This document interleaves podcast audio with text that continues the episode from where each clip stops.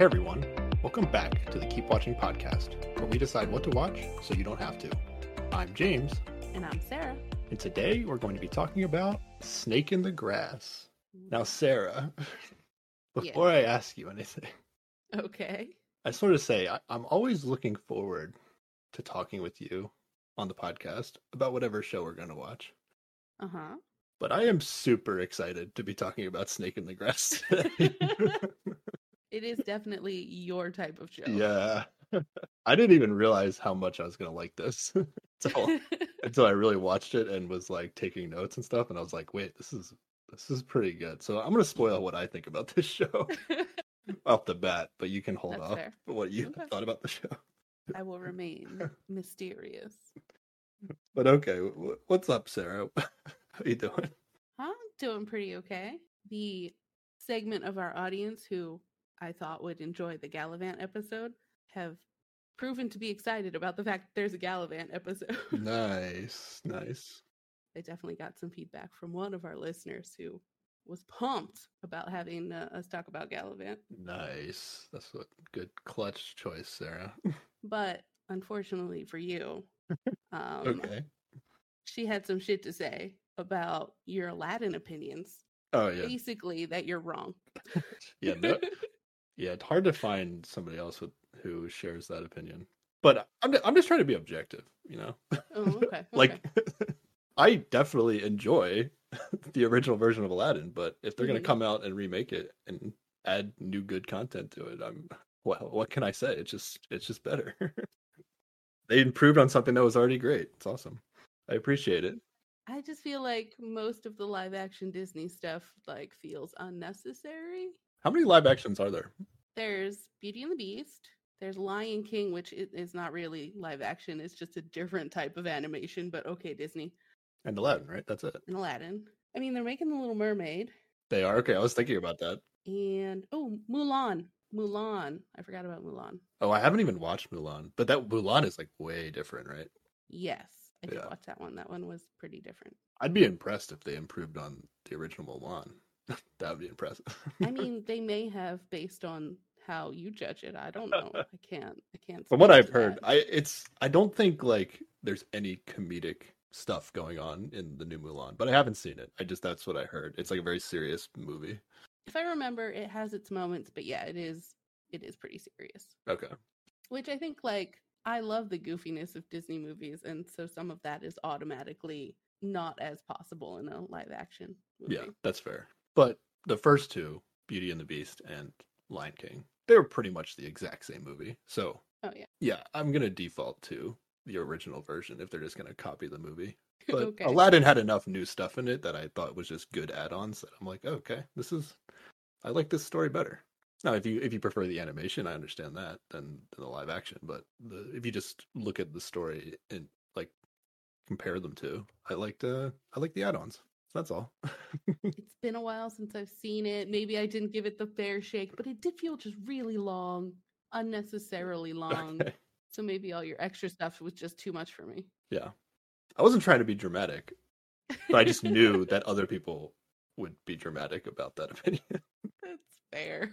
Do you want to mention this now that we're going to eventually watch Cobra Kai on this podcast soon, right? uh, okay, yeah, yeah, yeah. Yeah. When we get to that, I'm going to have an opinion about the Karate Kid franchise over the years, and people aren't going to like that opinion either. So, I mean, there's got to be some people who like it, who like your opinion. You know, you Well, can't be the only person. well, I won't spoil that until we get to it, but yeah, be prepared to not like my opinions again.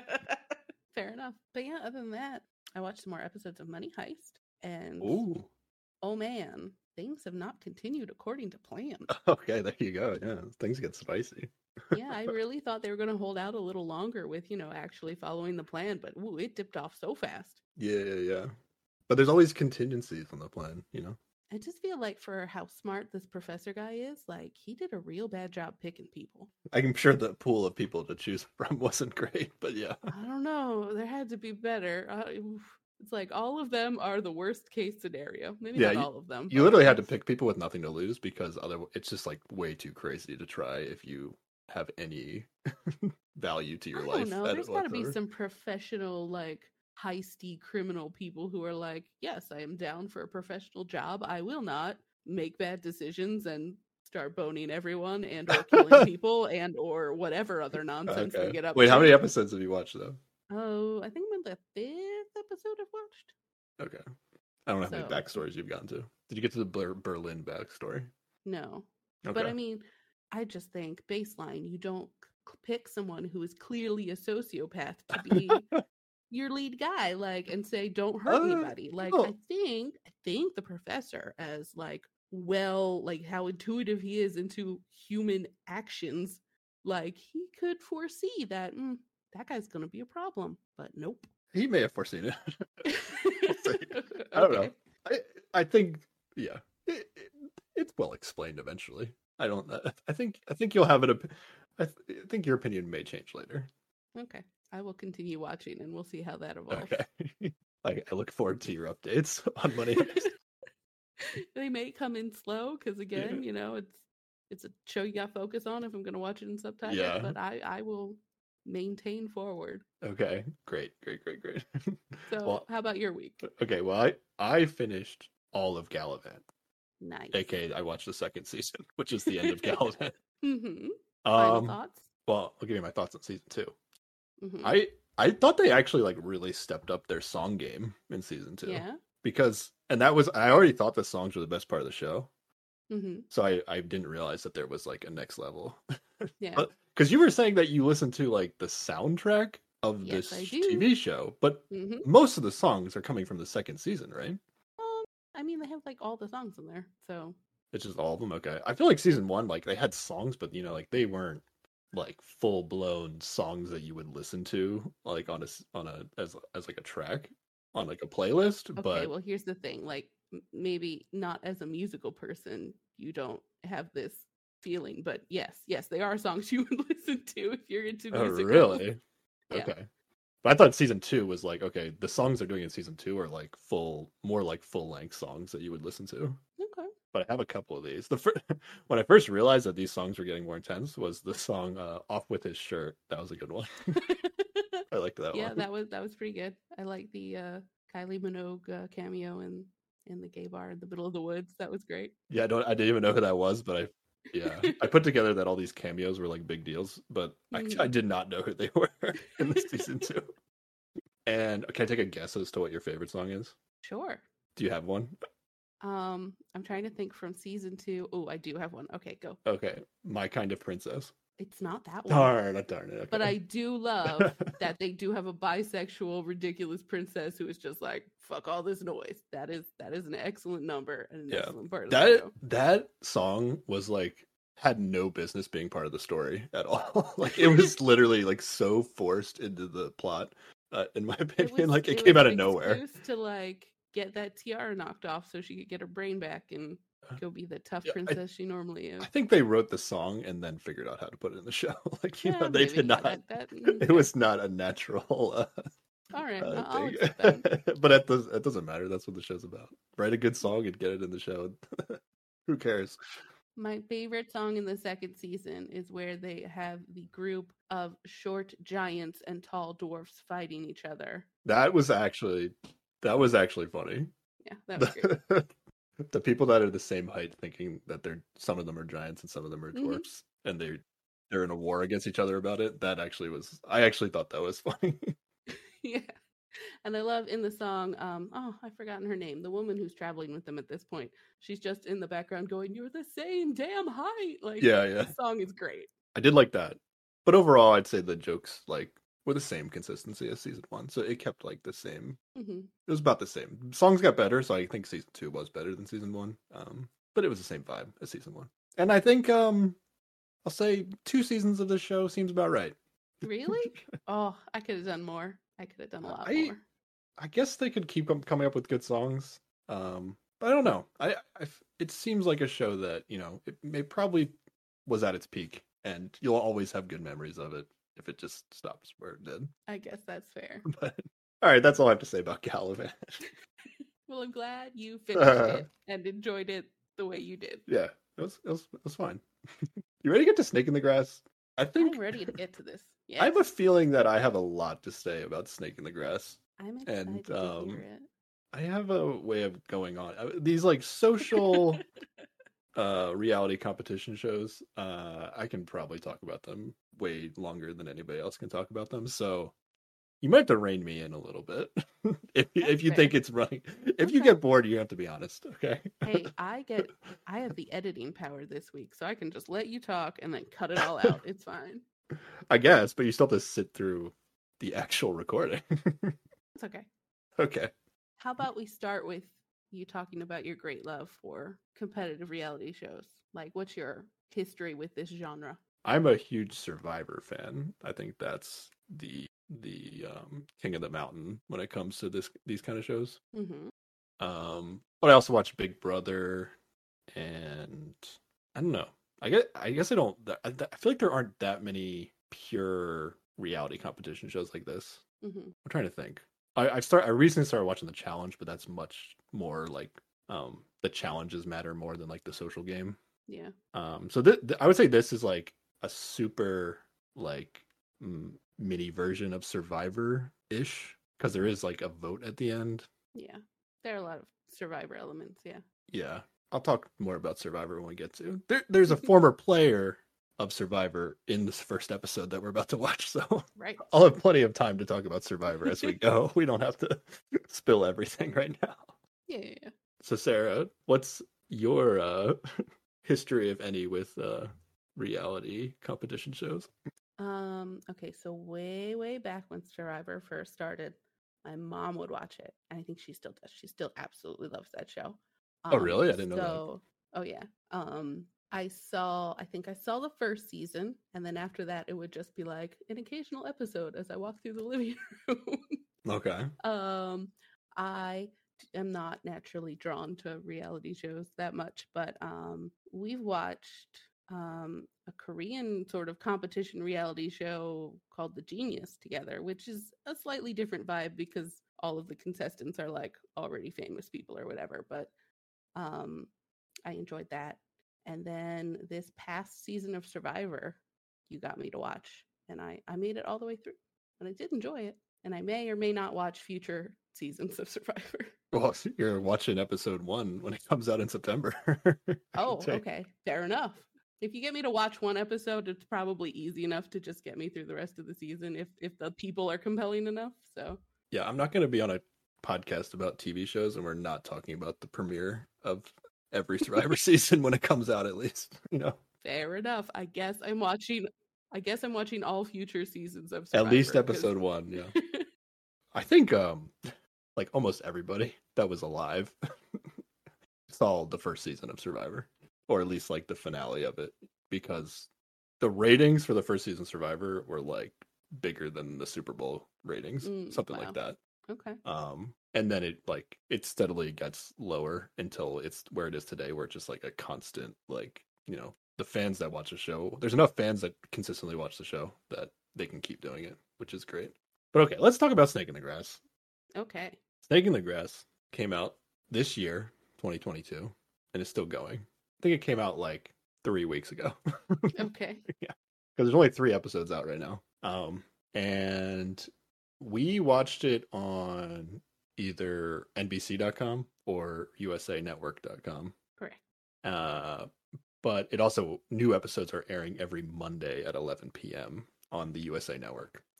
Hopefully, eventually, it will make its way to the Peacock streaming service, Mm. um, and you won't have to watch it with commercials because you have no choice if you're watching it on wh- where we're watching it now. I'm gonna give the breakdown that I gave last week Okay. what this show is to get Yes. people hyped. This is from the Game Shows wiki. Uh, in order to win, the four must figure out which one is a snake. So there's four players in the show. Mhm. The snake is a saboteur who is secretly undermining the group every step of the way. Uh, the players compete in a series of grueling and mind twisting challenges, from retrieving game pieces suspended on high wires over a 500 foot canyon to scaling the face of a cliff to solve puzzles. With each successfully completed challenge, the competitors win a clue that helps reveal the identity of the snake. Not wanting to be identified, the snake does whatever it takes to prevent the players from winning the clues by sabotaging their journey any chance they get. aka sabotaging the challenges if they choose to. Uh, after overnighting in the rem- the remote and rugged Central American jungle, were you wondering where this was where this was filmed, Sarah?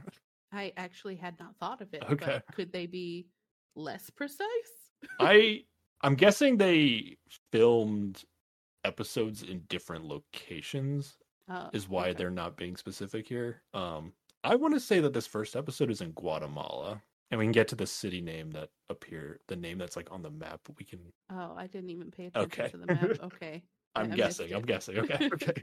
so after they do the challenges and get the clues, the group the group will meet in the snake pit where they must determine who they think the saboteur is.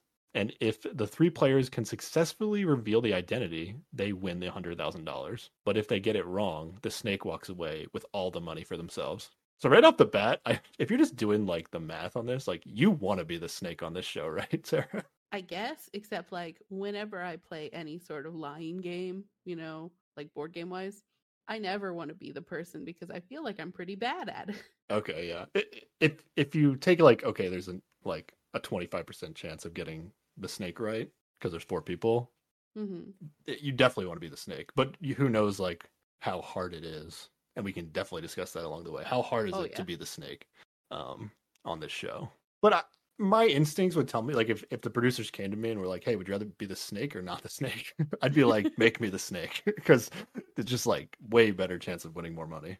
First off, this sounds super dangerous, right? Like, I don't know. Some of these challenges are they're, like- dangerous. yeah. Yeah, they're doing these challenges, and then someone has to try and sabotage that. That seems like an unsafe environment. Oh, but, okay, yeah. yeah. Everybody's, you know, they're not gonna they're yeah. gonna sabotage the mechanics of the challenge, not the players themselves. Yes, after actually watching an episode, I felt better about the safety of everyone. But just from that description, it's like, oh no, there's going to be a murder. Yeah. In one episode is filmed over the course of 36 hours, and they are gonna at the end of each episode they they vote on amongst the four people who's the snake out of the four. So it's the entire competition is one episode of the show. You could go watch episode two and just be a, a brand new group of four people, uh, which is pretty cool. I like. I don't. Ha- you don't have to like binge it or you Mhm. know, yeah, like you do Survivor if you want to like understand all the relationships on the show. Right. But okay, before we start recapping the episode, though, Sarah, do you want to talk about either like games or, in some cases, I uh, TV shows that you might have watched that have a similar saboteur mechanic, aka the snake in this this show? Well, you're gonna make me like remember names of board Well- games I haven't played for three years because of the dark times.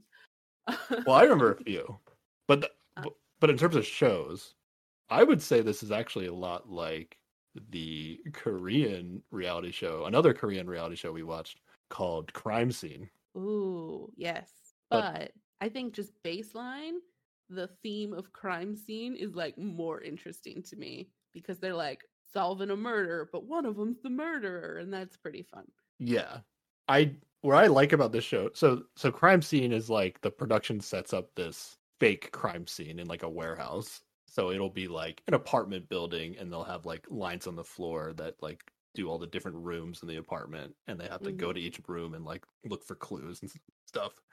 But one of the people, so there's like four or five different people on the show or like six, I think yeah, Yeah. six people on the show and they're all trying to like solve the murder, but one of them is the murderer. And they're like role playing the different people that were involved or could have been involved in the murder. hmm So it's similar to this where they have like backstories that they're given. In this, it's their real life backstory, not Right. yeah. Um, and then they have to like role play, and the whoever the snake is is like lying the whole time, or whoever the Yeah. murderer is in that show is lying the whole time. Similar and to like this, maybe trying to hide some clues that might be found by other people. Yeah. Yeah, exactly. But what I like about this show compared to that one is that like there's actually a prize that's on the line in this show, whereas the other one is just kind of like TV personalities, and it's not necessarily about like they want they do care about it and they want to get the right answer, but it's not like a huge deal to them if they don't win. Whereas right off the bat, this is for a hundred thousand dollars. Mhm. People are the intensity of the people on this show is is greater than the other show, Oh. which I appreciate. Some people in the show are very intense. very intense. Oh, it's it's good. yeah, we played board games like this. So, so, like one that people might have played, Secret Hitler, is like oh yeah. kind of a saboteur game, Mhm. but it's like it's kind of like a team saboteur game where there's multiple saboteurs. Oh, and there's Dead of Winter, which Dead is of a Winter, zombie yeah. survival situation where somebody may or may not be the saboteur. Or if you're like me, sometimes you accidentally pass out two saboteur cards or none, uh, and you mess up the whole game for everybody. I do remember that. has happened before. and then what's there's got to be one more. Oh, the um we've played a Battlestar Galactica board game. what is that Oh, called? Was that what it's called? It's the Battlestar Galactica board game. Yeah, so people are um excellent trader game. what are the Like tra- oh trader, that's that's another way of another term. Yeah. What what what are the saboteurs called in the Cylons or something? oh yeah, Cylon. Cylons, yeah. yeah. Okay. And it's fun because partway through somebody can turn into a Cylon. So you know. Yeah, yeah. There's very degrees of uh, com- complexity to these board games that are more Yes. more complex than Snake in the Grass, understandably. You had the idea that this would be some sort of um, competition between us in terms of figuring out who the snake is. I mean, it a hundred percent is. It is okay. Okay, we, Is it not? it didn't have to be, but uh, let's do it. Okay. I mean, Okay. Let's on, let's tell course it is. people let's tell people what we're actually doing today. In terms of yes. we're watching this show different than we've watched any show so far. Yes, we have watched this show up until the host said, "Okay, time to vote," and then we're going to talk about the show all the way through that. Then we're going to take a little break, go away, watch the last ten minutes of the show where they actually vote, and then come back and talk about who was wrong. It's I'm I I want to know who the snake is so bad. I like barely remembered that I had to stop the show when we got to that part. So you so you already have a, a guess that you uh, wrote down. I'm assuming. I mean, I have. Um, we'll we'll talk it through when we get to. Okay. Think, right? Because because I have I have mixed feelings. I there Okay. are two people that I could go back and like. Yeah. Okay. Well, I'm not gonna I'm not gonna pull my punches in terms of like I'm gonna be talking about reasons that anybody could be the snake as we go, Oh yeah yeah. yeah. and I'm not gonna really like try to hide who I might be picking in the end. Oh yeah. Same season. Okay. So if if either of us wants to change their minds throughout the podcast or gets one of us could be convinced by the other person Mm-hmm. uh, by the end of it, and we might not end up picking the same. Uh, if that happens, maybe we'll pick a backup. If you want it to be a competition, we'll we'll pick a backup person and then see if it, if, if it isn't the per- first person to see who's be- had the better backup person. All right, are you ready to get into this? I am so I have so much to say about this show. Right off the bat, this show is intense right away. oh yeah. So we it just has text that comes on the screen, and I, I wrote down the text that comes on the screen, Okay. and it has uh, the host for this show. His name is um, Bobby Bones, which is a Oh great, my God. great name. When they when that man said his name, I had to pause and regain my composure because like what when you say the name Bobby Bones, I expect a cute little animated skeleton boy. Like yeah, yeah. but but it's a real human man. Well, this is probably a stage name, but still. It's his yeah, it's his real name that he goes by in his Yeah. professional career. Yeah. okay, but the show opens and it's Bobby Bones doing the voiceover. He says, "Watch closely. Beware of the saboteur. Can you spot the liar? One of these four is the snake." Dun, dun, dun.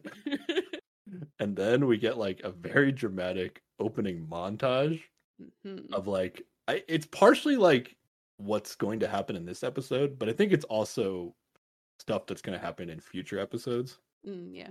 But we get a lot of people like yelling at each other, and then Yep. there's like scorpions because they're going through the jungle on like they're making a trek through the jungle supposedly. Mhm. and then um there's going to be three clues along the way that are going to help the contestants identify the snake and people and they showed highlights of like people like destroying the clues Ooh. so i guess if the snake can get their hand on a clue before Yep.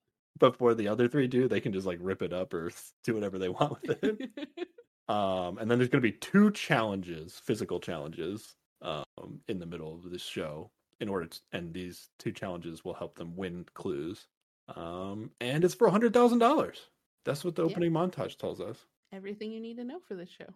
All right, cut two. Now we have we have like a jeep driving through the jungle to rap music. That's what I wrote. Oh yeah, it is. is that the is it's It rap music, intense. right? Yes. I love this hype. I was not expecting this. Like this this kind of music, you don't get this on Survivor. Survivor has Oh, like yeah. its soundtrack that it, it uses Mhm. um and occasionally updates, but it's mostly the same kind of like tribal music. yeah, they they paid for the licensing for some stuff. yeah. this intensity of this song was like, oh, I'm I'm feeling this right off the It's like we're not like Survivor, we're cooler. Check out Yeah. my music. this I think this show is very much trying to be as close to Survivor as it as it can, Oh, yeah. considering the format. Um, but we can point stuff out like that along the way. But as they're driving around in this jeep to the intense music, we're gonna get introduced to the four contestants that are sitting in the back of this jeep. Yes. And our first contestant is Alicia, who is 35, an Olympic athlete in the uh, 2012 London Olympics. She never says what kind of. She actually she does. Is. She does eventually. I was thinking that too, oh, but then right. She I- does she's- say like track and field at some it's point. track and right? field, yeah. But like, still, that's a lot of different. That's a lot of different Yeah. events. Which which of the events? I don't know. Yeah, I'm guessing track, but Yeah. I don't know. She just looks like she'd be did- track. I did look her up just to like. I was. I did some very careful googling. Okay, so sounds risky. Sounds risky. Okay. it took i was like am i gonna do this mm, i don't know and then i did and yeah she she's a runner Okay. And she probably didn't win because she didn't mention that she won. that's true She didn't win any medals. that she won. yeah. You don't be like, "Oh, I was in the Olympics," unless unless you. or she's hiding it so that way No, no, she's talking to don't only to us, the audience, right that's now. true, So she's not. yeah you're right you're right but then there's there's a quote from her that, yeah, these um, quotes are weird. hers is i'm trusting but i have a discerning level of scrutiny What does that mean? Give me a breakdown. What do you What do you think about Alicia? I, I don't think these quotes mean anything about these people. oh Like, no no no I I don't even know if they Um, said these things. yeah they're, Or they they're just, just- like written out on this info card about them Yeah, now that I did like this. So let me. When they go to each person, they get like a shot of them, and then they like freeze frame it on them, and then they put up this like, uh, like scroll looking um overlay on the screen Mhm. with all their information while they're still talking about themselves over t- in the background. So you get like this very quick breakdown of who this person is, Much- I- in a cool way. I liked it. This quote means she's ready to come and find a snake, is what it means. Okay. I feel like they just got a list of quotes and they were like, pick one or something like that. They all it also says on her card on her scroll that she's the 2020 most influential woman in sports. Oh, yes. That's a cooler title than I just was in the Olympics, I think, but that's pretty good. Well, the Olympics is pretty impressive too. Yeah, yeah, yeah, for sure.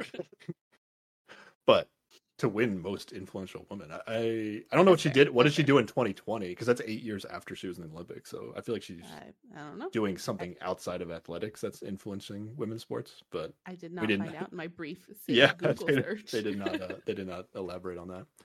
Um, and I have a couple quotes from their uh, confessionals that they were saying in the background when they were showing Mhm. the scrolls. She says she's a no BS type of person. this is like the equivalent of "I'm not here to make friends." which I feel Um, a classic. I wouldn't. I wouldn't say that's equivalent. She just doesn't like when people are like not taking it seriously. I guess. Yeah, I don't which know. we're her gonna get to. Is just her vibe is just like I like Alicia. intense. Yeah, yeah. I like Alicia. Mhm. All right, let's move on to the next person. Okay, next we have John, who is 33.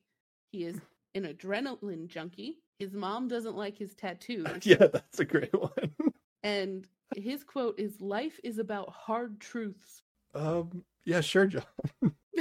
Sure, I, don't know, I feel like there's, quote a, there's a person. lot more going on, but sure, okay. He also goes on to say that he's uh, very emotional and sensitive at times. Yes. Yeah, I feel like that comes up a lot in this episode. I just loved how Alicia's two things were like she was an Olympian and she was like the most influential woman in sports. And then John's card says his mom dislikes his tattoos. yeah. Because he's like he's a pretty like jacked guy and he just has a bunch of tattoos, like full, Mhm, like sleeves. full sleeves. And I'm yeah. I'm guessing like under his shirt probably his like whole upper half is probably tattooed. yeah, and they go up like the side of his neck too. Oh, they did. Okay, yeah. He does have a lot of tattoos. Um and his mom doesn't like them. But do you think do you think this was originally supposed to be his like fun fact about him? Or because- So his tattoos are gonna come up on the show later. yeah, and so does his mom. so does his mom. Yeah. Like I feel like the fact that he continuously talks about his mom and his tattoos. Yeah, I think like he, this think is the information he told them. He's like, oh yeah. I'm an adrenaline junkie and my mom doesn't like my tattoos. Like I feel like that's what he decided. So, so some of these things that they're that like that are on their scroll, they're gonna like reiterate in the confessional that's going on while it's showing on the screen. Did Mhm. he say his mom doesn't like his tattoos in the confessional? I don't think so. You know, I don't think so either. So that's what makes me think like, oh, his tattoos and his mom came up on this show like as part of like the conversations that happened. That they were like, oh, we're gonna put that in the show. So then let's make his fun fact: his mom doesn't like his tattoo. I don't know. It seems so maybe. red. It I could, so I just could also see him filling out a form and just being like, "Mom doesn't like tattoos." Yeah, I guess that's true. I- I just don't see how that gets you on the show.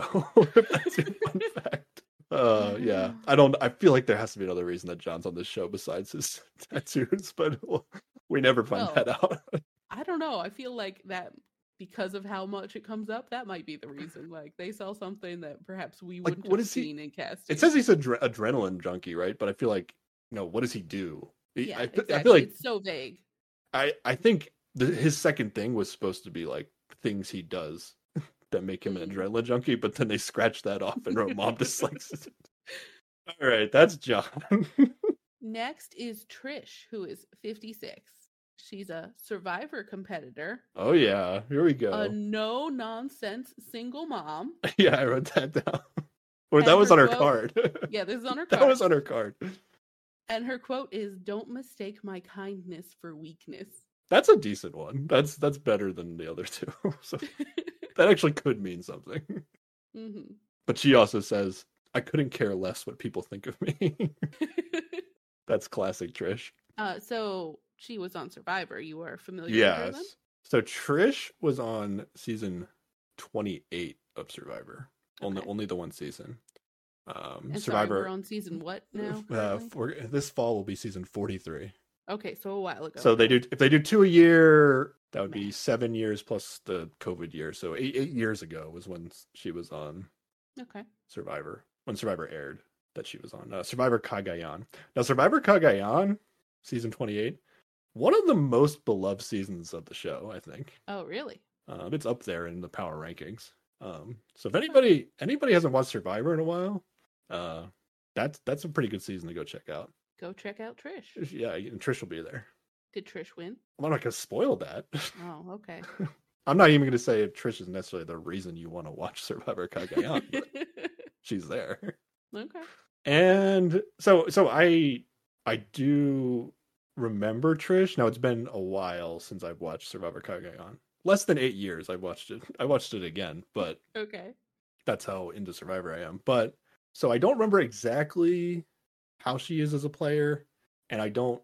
I'm afraid that if I generalize her too much, I'm going to be like confusing her with other older women with a similar archetype to her. Okay. But I would say like she get she can get loud, and she's Mhm. she is ready to argue with people. Okay. But I remember her as like she's pretty loyal to the people like she decides to be loyal to. Uh, is how I would describe her in terms of like gameplay. So she's not much of an erratic player, but she like socially, she's not afraid to get into arguments. you know, uh, Mhm. that's how I would describe her. Yeah. and she has a great line. she has a great line later, which like perfectly describes her personality. I think because later there's gonna be a like like a cutaway where they all get a confessional where they're like, "I am not the snake," but Trish goes Trish goes last in that Mhm. in that list, and she says, "I am not the snake." But if I was the snake, I'd be the best snake, or something like that. I did enjoy that. yeah, yeah. That's that's that's her personality in a nutshell. And that's actually there's like a good amount of like older women on Survivor that get cast with that personality where like Hmm. they have so much life experience that they just think they can do anything and they would be good like one of the best people at it, you know? Yeah. like that's Okay. just like Fair enough. so uh, yeah. I I enjoyed Trish on this show. Maybe Yeah. even more than I enjoyed her on Survivor, but I can't remember exactly. Yeah, she even admits I like this self awareness. She can get intense pretty quickly. Oh, that's a Um, that's a fair assessment. that's a, yeah, but she's aware of it, which I like. That's good. Yeah. I also want to say, I mean, I might be being biased here, but I think the fact that she's a former Survivor player and has played in an like a arguably like the best reality competition show there is, Mhm. I would give her a huge advantage on this show Okay. if she was the snake. And even if she's not the snake, like there's like a history of like people that come back and play Survivor and they play against people that are playing their first time of Survivor. Mhm. Like there's a plenty of data that shows like oh returning players do better than new players on Survivor. Oh, there's yeah. just like a once you once you've seen how people lie to you, it's way easier to pick it up the second time around. Mm. yeah. Okay, I got there's plenty to say about Trish, but let's I'll, we can get to it later. yeah, yeah. So our our last person in the uh in the Jeep is Sean, who's 36, rescued passengers from a fatal bus accident. That's a pretty Yeah. good uh quick why you're on the show. He he describes himself as as a navy guy. So he's like a military person. Yeah. He's a Navy guy, and his quote is, "I'm a good guy, but I can be a bad guy too." Great. Great Sean. And he also says uh doesn't care if people like him and actions speak louder than words. That's what he says in the beginning. Seems like a pretty standard fare for Yeah. uh, this situation. So yeah, we have like um so there's two middle like three three of them are like mid 30s. John is 33 and then Trisha's 56. So- she's got like Yeah. a 20 year gap on them. hmm But no no super young people on the show. Yeah. Everybody's older At than me, Sarah, This on the show. That's Well, that's fun to see How- for how, myself. how how good for you, I guess. but yeah, so we have Alicia the Olympian, John the guy whose mom doesn't like his tattoo, yes. Trish the survivor, and Sean the Navy guy. But okay, we're we're we're done with the introductions. They ha- the players have not talked to each other yet. This is just all audience interaction. Like they're talking to the audience via confessionals. Um, so we're gonna get more words on the screen with Bobby Bones narrating. hmm He says, It's hard to spot a lie, but all snakes have tells. Know the tells, spot the lies. Spot the lies, catch the snake. Inspiring words from Bobby Bones Here. Yes. Very, very serious I- times here. yeah, it is like I, I kind of appreciate the level of uh, seriousness that this show has off the bat.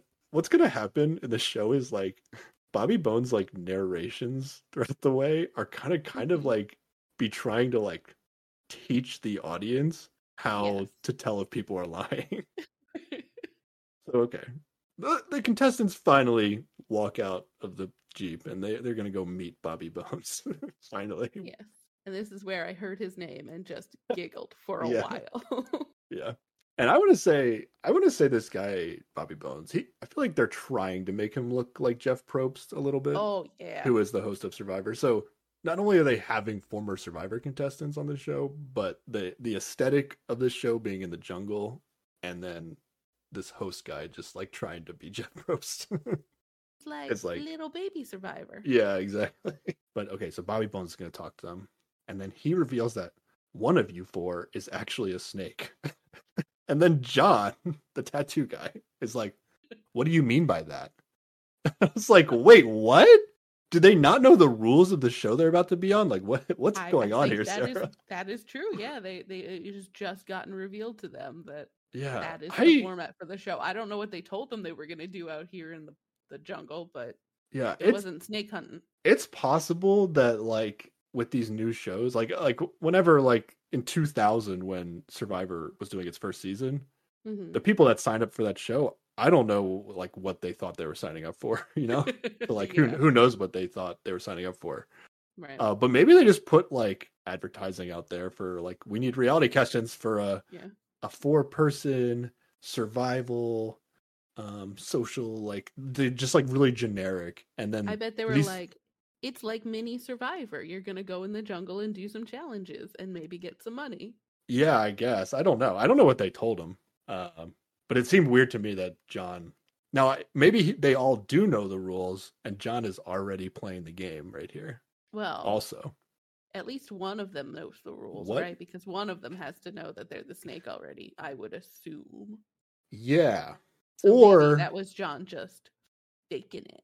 Or do they not know when they're meeting him here and then, Oh, and then production like pulls like, them aside and lets them know? That's possible. That's possible. Other than John saying, "What do you mean by that?" I don't think there's any like tells that come up. No, Alicia looks so before- intense. So yeah. intense. So I- but she always looks really intense. But I don't know. I made a note that like mm, she looks too intense right now. it's possible that they're showing up to the show and then they're finding out all the rules, which is actually kind of cool. Mhm. Um, uh, I would imagine that in order to get some of these former Survivor contestants, that they would have to have at least some idea of what the competition was going to be if they didn't know all Mm. the rules. But who knows? So this is when we're going to get all their confessionals of saying like, they all say "I am not the snake. snake," and Trish is like, "I'm not the snake, but if I was, I'd be the best snake." and again, Alicia's confessional of not the snake is also way too intense. That's a, uh, you. You think you already picked up on stuff from that? Yeah, from the very beginning, I'm like, Oh, okay. this level of intensity is too damn high. What is going on? I didn't. No, okay. I didn't. I didn't consider anything in the confessionals. Confessionals are always weird because they're you know you're by yourself with a camera. They're weird, So- forced, edited situations. Yeah, so I don't put a ton of value in them. Uh, it's more when they like when they they're gonna start like questioning each other later. hmm Um, I think you get a lot more out of that than you do the confessionals. Fair. But I was judging everyone. I got you. No, you gotta gotta play the game. I think this is a fun like who done it thing to watch. Mm-hmm. yeah. Bobby Bones is going to explain 36 hours. There's going to be three snake clues in addition to the one that they're about to get for free, which he just tells them right now. And two others are going to be one in a challenge, and then one is going to be available at the campsite that they're going to stay overnight at. Correct. So, what is the first clue, Sarah? The first clue is opinions and comments the snake likes to vent. They grew up in a house where kids came and went. I was not ready for all the rhyming that was going to happen in this show. Survivor used to do that too. Like they would leave uh like notes for each challenge in like the the mailbox that they have, hmm and they would it would always be like a rhyming poem, and they would always like show it in like the early days of Survivor. Yeah. And now it, they rarely, maybe like once a season, they'll show the contestants reading the tree mail. Mm. Um, but yeah, this reminded me of like old school old It's- school yeah, it's- rhyming. yeah. it's very cutesy, a little sing songy. Yeah. So that's what we've learned about our our, our snake with All the first clue. Already, do you have an opinion on who who the snake is? my immediate thought when I heard this was like, okay, so the clues are going to be like actual things about their real life, I guess. hmm Um, which is weird, and I I'll get into that. I feel like Alicia and Trish are like famous enough that people might know their Yes. backstory, and I kind of thought like, okay, maybe they're not the snake because of that. Hmm like if they were produ- like i don't know though. Because but they might also just know john and alicia and sean have like never watched survivor or something like that. Mm, and yeah. maybe they, they know the other three like don't give a crap about the olympics or something like that. So Right, like they have no idea. Uh maybe there's like a background check of that kind of sort but i was already um thinking from this clue that like it would be weird if if alicia or trish were the snake and this and this was a clue Yeah, there are clues later that made me want to like Google some of them just to see if like oh Oh, no, no, no, thing? no. and I did not I did Okay. not but I wanted to Yeah. And I I also what made me this made me think was like, does the snake know what the clues are going to be? I mean Because what that gives them too much you think it's too much? too much of an advantage right because like I guess. the game is just talking to people while you walk places and hoping that something they said shows up in a clue later like that's I really it guess. Yeah. Or you can hear a clue and then start asking people questions that per- would relate to the clue. So they Yeah, start asking they people will have like, also heard the clue and then be like, "Oh, guess I gotta hide that part away." Like that's too easy, uh, you know. "You So think that's either too that easy?" or it's either that or you have to catch somebody trying to sabotage something. Like Yeah. It, I think this makes knowing the clues ahead of time is just way too beneficial. okay. Um, my thought was that I guess I, I guess as somebody that would want to be the snake on the show, maybe I'm coming in from it from that perspective. But it seems like a lot to ask for somebody to come on the show and f- completely fabricate everything about their lives because anything about their lives could be used as a clue. You know, I mean, th- they have to come up with an now- entirely different life. okay, like they, yes, yeah. but now I'm thinking maybe I would be good at this because I play a lot of D and D, and that is just coming up with a whole fake persona. so maybe, maybe I'd be real good at this. good at good at being a snake. Yes. I mean, they might get suspicious when I'm like, hmm, I'm an 82 year old baker who is now a wizard, but, um, you know, I, I think it's doable, I hope you would do better than that. I guess. But Amwin is my best character, so uh, he, he gets a lot of airtime. and then my other thought was, ooh, if John. Okay, so I when I saw like grew up in a house where kids came and went, that's like hmm foster care is what it sounds like. Yeah, like. that's what it sounds like. And and they say as much when they're like Yeah. discussing it. and but eventually they're gonna ask like, oh, how many siblings did you have? Which like Mhm. doesn't really relate to the clue, but kind of does, I guess. I guess Well, if I you had a bunch of siblings, they could come and go. I don't know. Yeah, they might be busy with other stuff, and it just makes for a chaotic household, which is maybe what. Yeah, that maybe that is. what that they're is. getting Yeah, maybe that's what it is. Yeah.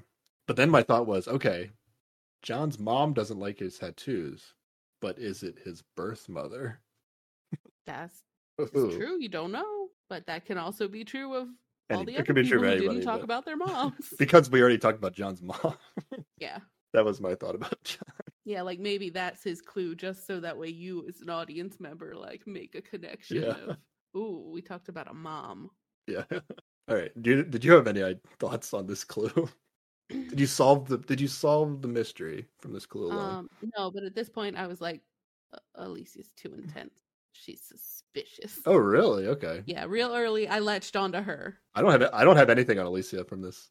Well, it's just like how intense she was in the beginning when they're like when he tells them that there's a snake. It looked like she was trying real hard to not make a face, and then and then in her cutaway of "I am not the snake," it was just like it was too much. The energy was, Oh. was just over the top. I just I just looked at her as she's just like you know she's an intense athlete and that's what intense athletes do. which may be true, but also like I cannot fathom having that level of intensity all the time. It just seems Okay, like that's it would be a rough time. That's interesting. Okay, okay. So we're not we're not even not necessarily on the same uh, wavelength Okay. so far. I like this. Okay, so but you had no no thoughts about anybody. I had no thoughts about how anybody behaved up to this point. No, Okay. um, as it pertained to them being the snake. Other than other than John being like, "What do you mean by somebody's going to be the snake?" that was weird to me. Maybe they were just like, we need somebody to ask. He said there's a snake, and then no one said anything, and they're like, "Can- one of you just ask what he means so that way he can explain it, please? Maybe you might be right. Yeah, but I would say John has the most red flags up to this point. If Okay. if anybody has red flags up to this point, It's because you're judging him by his tattoos, just like everybody else his whole life. we're also going to find out that they're going to get a bag of supplies with a watch Mhm. and coordinates, Yes. and they're going to have to follow the coordinates to get to the first challenge. Yep. So the first part of this show is them hiking in the woods to this challenge. Yes. I think before we get to the map, we're gonna get some conversation. Oh yeah, we get to like the beginning of them like starting walking together. Yes, they're having their getting to know you time. And I, I was amused because John is immediately like, anybody who is not afraid of snakes can go first because I don't I don't like them. Yes, I read that down too. I was like, John is afraid of real snakes. I mean, which fair, like, mm, no fun. I, I would also similarly not want to be forging the path in the snake filled jungle. yeah. We're gonna find out that Trish is a Pilates instructor. Or this Yes. this is legitimately what she is saying to the other contestants at this point. She tells Oh, them she's an Pilates instru- instructor. It may not be true. Uh, John says he's a bartender. Oh, okay, I missed that. Okay. That's not a- that's not Hmm? adrenaline junkie bartender. We still have no idea what this guy does. Well, I mean, he's got his day or night job, and then he's got his his hobbies, But like he doesn't never talks about making his hobby. mom angry. He doesn't talk about it at any point, right? What he's is- what he does for correct. adrenaline junkie. Oh, okay, because it's not it's not fighting snakes. That's for sure. Definitely not. or it is, and he's just out there lying. trying to seem like he's scared of snakes. I don't know. Now is, this a red is this a red flag for Sean that like the production told us he's an adrenaline junkie, but then he never talks about it at any point in the show? Is that a red flag for for John as the oh, I as the audience like trying to figure Okay, it out? if I'm on this show, my card would say that I love D and D, but I'm not gonna talk about it out in the forest with a bunch of people. Like that's not gonna be the thing I bring up. Probably. No, you're wrong. I mean, I'm wrong. I probably would. They'd be like, "What do you like to do?" And I'm like, D and D. So forget it. Yeah, maybe it is weird. Yeah, I don't know. I don't know. What it says like it, it didn't come up, like he didn't mention it, and is he trying to hide that information? And that's why Mm. I don't know. Maybe. I, I I'm taking every little thing I can get because I'm trying to figure this out. but I do think like their conversations in the beginning are very focused on like home life stuff because of this clue about having, you know, the house where kids came and went. Everybody's like latching onto that from the very beginning. So maybe Yeah. that just influenced what they talked about. yeah. Well, in the very beginning, we just get these occupations. So Sean, Yeah. he says he's in the military, and Yes, he, he also and- teaches MMA, Yeah. which is pretty wild And then Alicia says that she's a an Olympic athlete. in track and field. This is where she says track and field. Yeah. Does she say track and field? Okay. Yeah. And then we cut away and we get another like big overlay on the screen of a map as if they're like Mhm. traversing the jungle. Yes. And on this map it says Santo Tomas, which Yes. I googled and I think it's in Guatemala. Okay. I'm not 100% sure. Assuming that that's an accurate label of the area that they're in on this Mhm. cartoony And that map. there aren't multiple yeah. It's called the same thing. But no. Guatemala's in Central America, so I figured good odds that it's right. yeah, good yeah. odds that it's right. Yeah. Now I don't know if every episode is going to be in Guatemala of the show, but we'll see. we'll see uh, if the camp is the same next time or whatever. Yeah. So it's going to have a it's going to have like a dot on the map, Mhm. like a red dot on the map. It's going to show like a line like wiggling down to another dot on the map that says like the first challenge or something. Mhm. No real idea of scale or anything, so Yeah. I don't know how long this trek takes. Yeah, I would hope it's fairly long because you do want them to like force them to talk to each other. But you also Um, don't want to tire them out because they have physical challenges. Ah, who cares up. about that? no, that doesn't matter. okay, You want them to struggle on the challenges. that's true. more dramatic. So maybe yeah, a real long walk for talking and tiring them out. So we get like a traveling montage with this map. Plus, we get some more conversations, I think, along the way. And somebody's gonna ask uh, Sean, when did when did you join the Navy? Maybe Alicia asked him, and he answered kind of like, um, 2007, like like he wasn't sure, which I thought was interesting. Now, I'm not the best at remember the exact years that I do certain Yeah. things, so I'm not gonna like say this is like a huge red flag, but it is like a little weird that It is Sean. a little weird because you might not know the year, but you might be like, "Oh, I've been in it for like ten years or whatever." Yeah, I feel like military people are very ready to answer this question usually, like how Yeah, long they've been think. of service. Yeah, hmm so it was a little weird that he had to think about how to answer this question. Yeah, I Um, agree. Yeah, first first red flag on Sean here, and then we get this is more Trish stuff. Trish is great. She has a confessional where she she claims to have read specific books that can tell you if people are lying. she brings this up a couple times. Yeah. Yeah, I I believe her that she's done this because this is actually a thing that people will often do before going on Survivor. Yeah, that makes sense. So yeah, this I think this is true and I bet there is some value to reading these books and more yeah. than anything else, she's played Survivor before, so she can tell if people people yeah, are she should have an advantage in this area. Yes, exactly. Anything else on this trek before the first challenge, Sarah? I just have that like Trish has a chaotic energy and I'm here for it. Yes. Just, yeah. I like her. Yeah. Yeah. I like her too. So we arrive at the first challenge. And Yeah. Bobby Bones I I didn't catch the name of the second challenge, but I did catch the name of this challenge, which is called Mm-hmm. High Wire Snake. Very Is- creative. did you catch the name of the second challenge? Does it Uh, have the word snake in it? It does not have I don't think it has the the snake in it. It's like some play on ruins or tomb or something because Oh, like okay. I was hoping that every challenge would just have the word snake in it. but- But before we get to the challenge, Bobby is gonna like start talking to them about their journey to the first on the way to the first challenge, and he Mhm. almost like forces them to say like, "Oh, who do you think the snake is right now?" And it's like they haven't even done a challenge yet. Yes, but Alicia immediately, at least the way it's edited, the way it's edited, it's yeah. like John's a snake. He he wasn't really answering a lot of questions, and he's like, "I was in the back. I couldn't Yeah. hear you." And she's like, "Suspicious." yeah. She's just like coming in strong, which I found to be suspicious. She is. I see. I chalk this up to kind of the edit where, like, I feel like everybody had to answer this question, but they showed Alicia because John had like the biggest response to it or something. Mhm.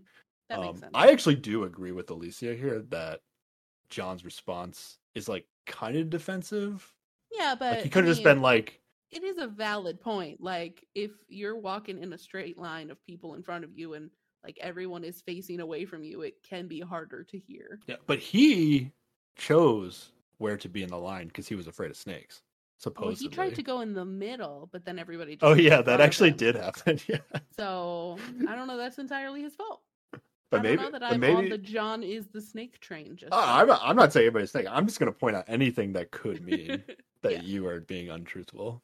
Hmm Not if you were the snake, not a bad idea to be in the back though, because then you Oh yeah, might take have to answer less that questions. So able to hear that's things. Yeah, you know he was trying not to be in the front, so you know it could be something.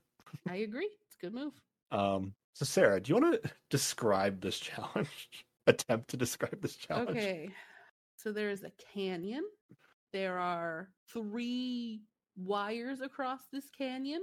And at one end, there are also three crates that are attached to said wires. And two people are going to go out on the outer wires, unhook one of the crates, hopefully both hold it and bring it back. And the way they come back is the other two people have to reel them in, but they also have to like hold on to this little locking mechanism above them that will allow them to slide back in. And in these crates are little medals that they have to put, they have to get so many snake medallions to put on this stand.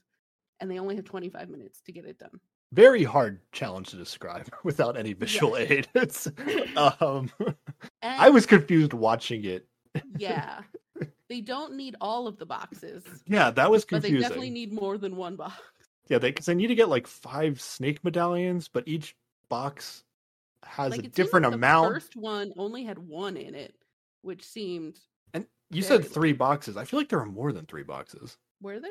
I don't I know. there were only three. I missed They like only interacted about three challenge. during what we were watching. okay. I thought like at the bottom of the canyon, like when they dropped one, that there was Mhm. like I thought I saw more dropped boxes than what we saw. But I don't know. Maybe that was like a test for production or something.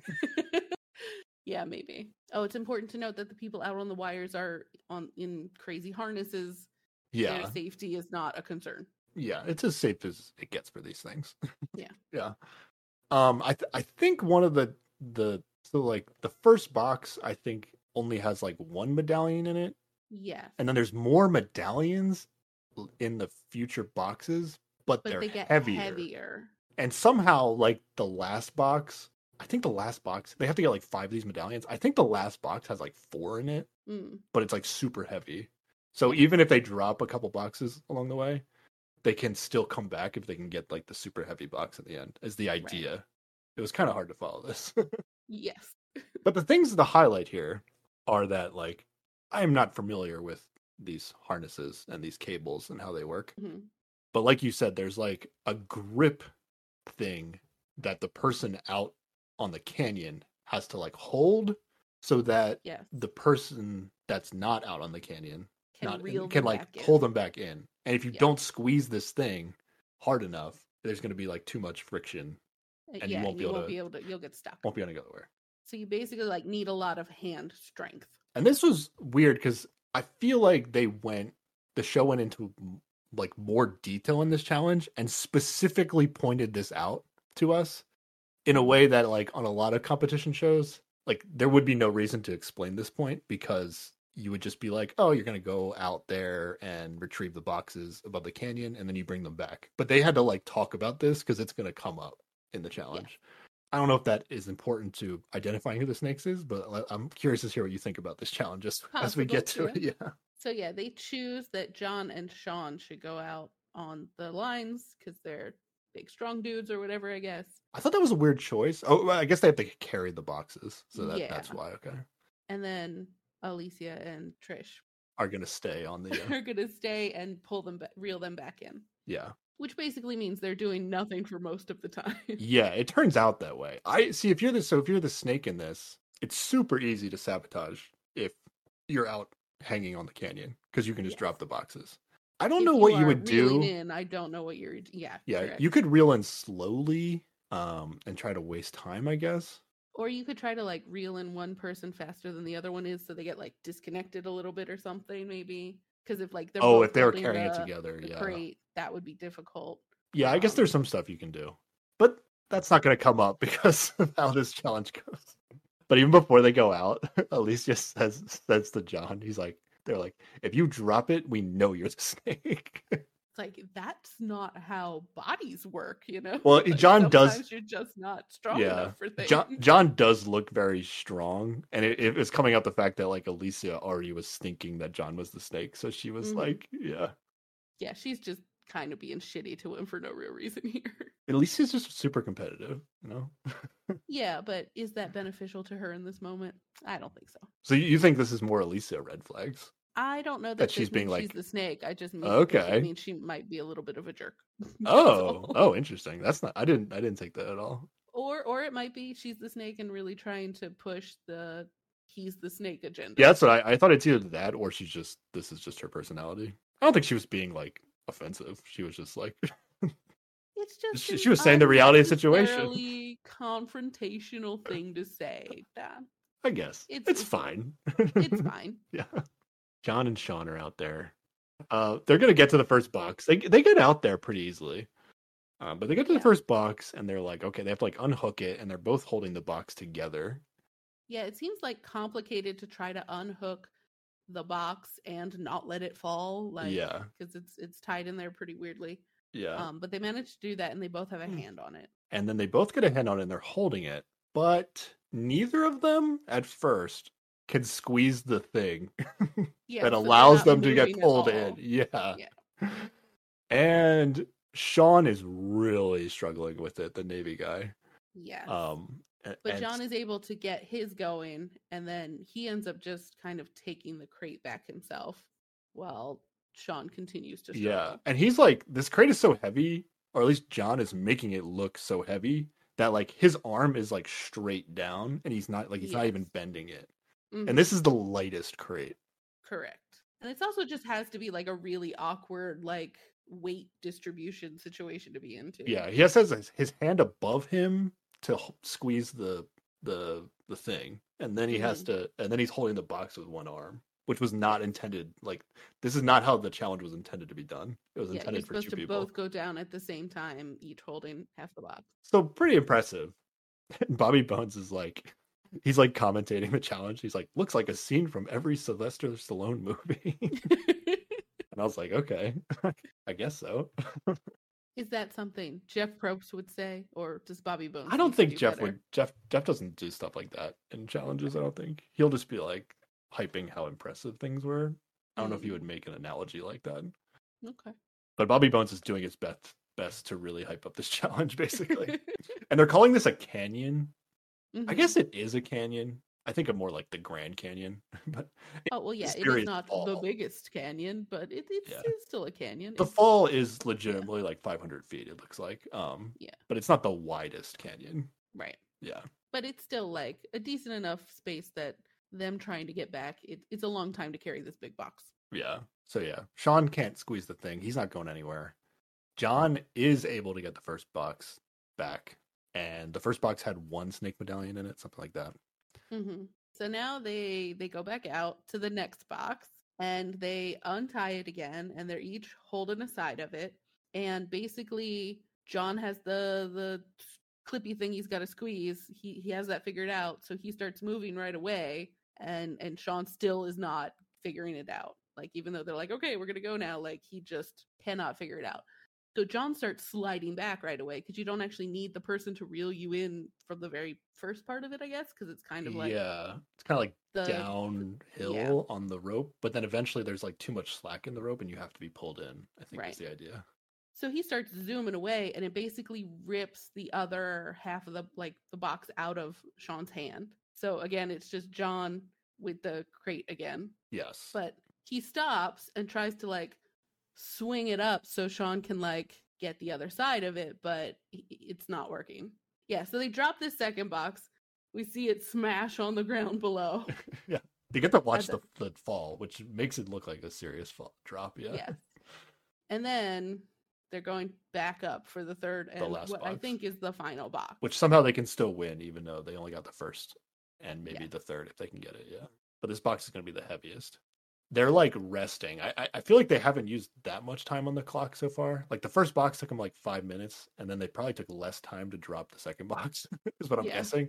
Uh-huh. Um, so they still have a good amount of time. So Sean and uh, and John are just kind of like resting on the, especially John. yeah. They're like resting next to their box, and Trish starts like yelling at them, like, but like in a positive way, Yeah. like trying to motivate them. way. Yeah. yeah.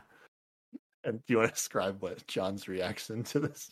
Well, actually, no. Alicia, Alicia had a good reaction where she was like, "Oh no, no, no." Alicia said something to the effect of like in a confessional where like she was like. Trish starts yelling at them to motivate them. I'm just like, and I was like, "Oh, that's what we're doing." She's like, I guess if he needs to hear I guess that, if he like, needs motivation, like like she's not an athlete who has never been yelled at for motivation before. Like like this isn't something she's ever experienced. Uh, she could be somebody that Like, doesn't need that. Yeah, I I, I get it. Like, super judgy about it. you think so? Okay, I I get it. It's like you know, I don't know. I, I, wouldn't be mad at Trish for what she's doing, but I also Yeah. would be like, okay, this is not necessary. You know. oh yeah, yeah. Like she, it is over the top, but like mm, whatever. However it's serious fine. this situation is to me is going to be the same level of serious that it is. like you, you like getting. You're not going to get me any more amped up than I already am Mhm. for this. Yeah. But yeah, she's yelling like, "Think about that money and what you're gonna do with it, and you know, you got this." And then John's like, "Oh, now I got this. What about earlier when you know I was the snake just because of all my tattoos and because I look like I just came out of prison and I've always been judged for this?" And it's like, "Whoa, John! Oh my. God. Clearly, they did not show us something that happened earlier. Like when they asked them who they thought the snake was, and we just saw Alicia blame John. Trish must have also like chimed in because oof. I think they all collected. Alicia said it, but I think they all like kind of collectively agreed that John was the most suspect. Um, but they didn't get sp- talk specifics like Alicia did. But he uh, definitely took it to heart and took Yeah. it a little hard. But I had the exact same reaction as Alicia did to this, which is they go back to her in a confessional, and she was like, "That was not the time for a sob story. like they're in the middle of a time challenge, and he's like, hundred giving yes." So to me, I was like, I was like, okay, this has to be a red flag for John is Yeah. like wasting It's- it's time really- in this challenge. really- like this yeah. is so unreasonable. But at the same time, I I kind of believe that John is just this sensitive about stuff Mhm. and I mean, his mom Like, doesn't like his tattoos. this is like genuinely an issue for him that he cannot like he he's like looking to talk about it almost. like it's kind of crazy. And like, yeah, that's definitely a thing. People with a lot of tattoos get judged harshly Yeah. for having, you know, like people ex- have certain expectations about them, which can be difficult to deal with. But th- this is not the time. Yeah, and then is like Trish is kind of like defending herself, like, wait, don't think about that now. Like we're in this together, you know. and- Yeah. And, and then at that point, Sean's just like, stop bickering until the challenge is done. yeah. I think Trish was trying to get it like back to a, a reasonable conversation. yeah, but it But was, John was not not, going it. well. Yeah, Yeah. He, he did not want.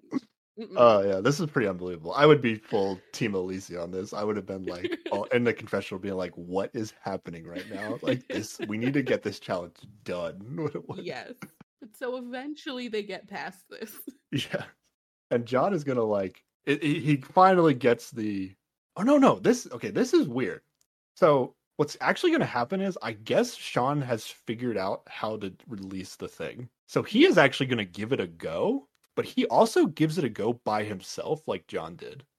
Yeah, but they like before releasing the crate from the the rope, they've like put his one arm all the way through the handle of the crate, so it's like slung over his shoulder almost, or it will be once Or they elbow? release it, Oh, okay. or gotcha. yeah, somewhere in that genital area. But okay, I was they don't they don't talk about this. Is that we got the scene where Alicia was like, if you drop the box, you're the snake. Yeah. And then John did drop the box, the Mhm. second box. I wonder, I, I don't know why they wouldn't show this if this happened, but I wonder if like it, it didn't really make sense to me why they were like Sean is now the Should best just- option for the, the heaviest box. And it's Mhm. like maybe maybe John was tired or whatnot, but it, it almost seemed to me that they were like, okay, John is not allowed to touch the third box because they all think Yeah. he's the snake. Is the idea? I yeah, that that yeah, I, I, thought it could have been the thing. They didn't talk about that, but it it was weird that Sean like made Yes. did a go of the slacks box. Um, but what's going to happen is he gets like he slides down as far as he can go without being pulled. But then when he gets to that like slack point where he can't go any further, he gets stuck again. and he's he's hanging on to this very extra heavy crate with just the one arm because it has not stayed up like in the crook of his elbow like he was trying. It's- Yeah. it's, full extension, and that is making it harder for him to pull the thing. Yeah. And so he he can't continue supposedly. He Yeah. like can't get the the thing un, unstuck again. So it forces now John to actually like slide down to catch up to him and actually give it a go by himself. Yeah, so they like swing the crate up to him, and he manages to get the other side. Yeah. And then John's going to have this very dramatic like I guess once he grabs the box, he also can't do the clip thing. Which I Um, don't know if that I don't understand the me- mechanics of this clip thing, Yeah. but it it feels like that shouldn't be an issue. Like he's saying that it's because it's the box is so heavy that he can't pull on the release. But yeah, I that doesn't seem like it makes. I think that's believable. I I don't know if this is like kind of like a failed production Mm, challenge where they were just expected too much for these guys. maybe. Um, but this challenge was clearly intended to be like two people holding the box, and they're just not doing it Yeah. that way. And it, it looks Mhm. like okay, one if if your entire body's being dragged down with this box, it's hard to reach up, and then Mhm. with your grip strength, like yeah, undo this thing. Uh, but basically, basically, it's just gonna get stuck.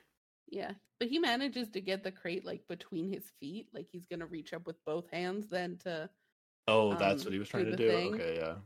but then it it just slips right through. Like he doesn't have a grip on that. He wasn't able to get his foot through the handle or any of the other ropes, and and it just it just drops, and that's it. They they failed the challenge. they do this whole dramatic thing where like I don't know if it's like Trish or Alicia, but they're like, "Don't drop that box, don't drop it."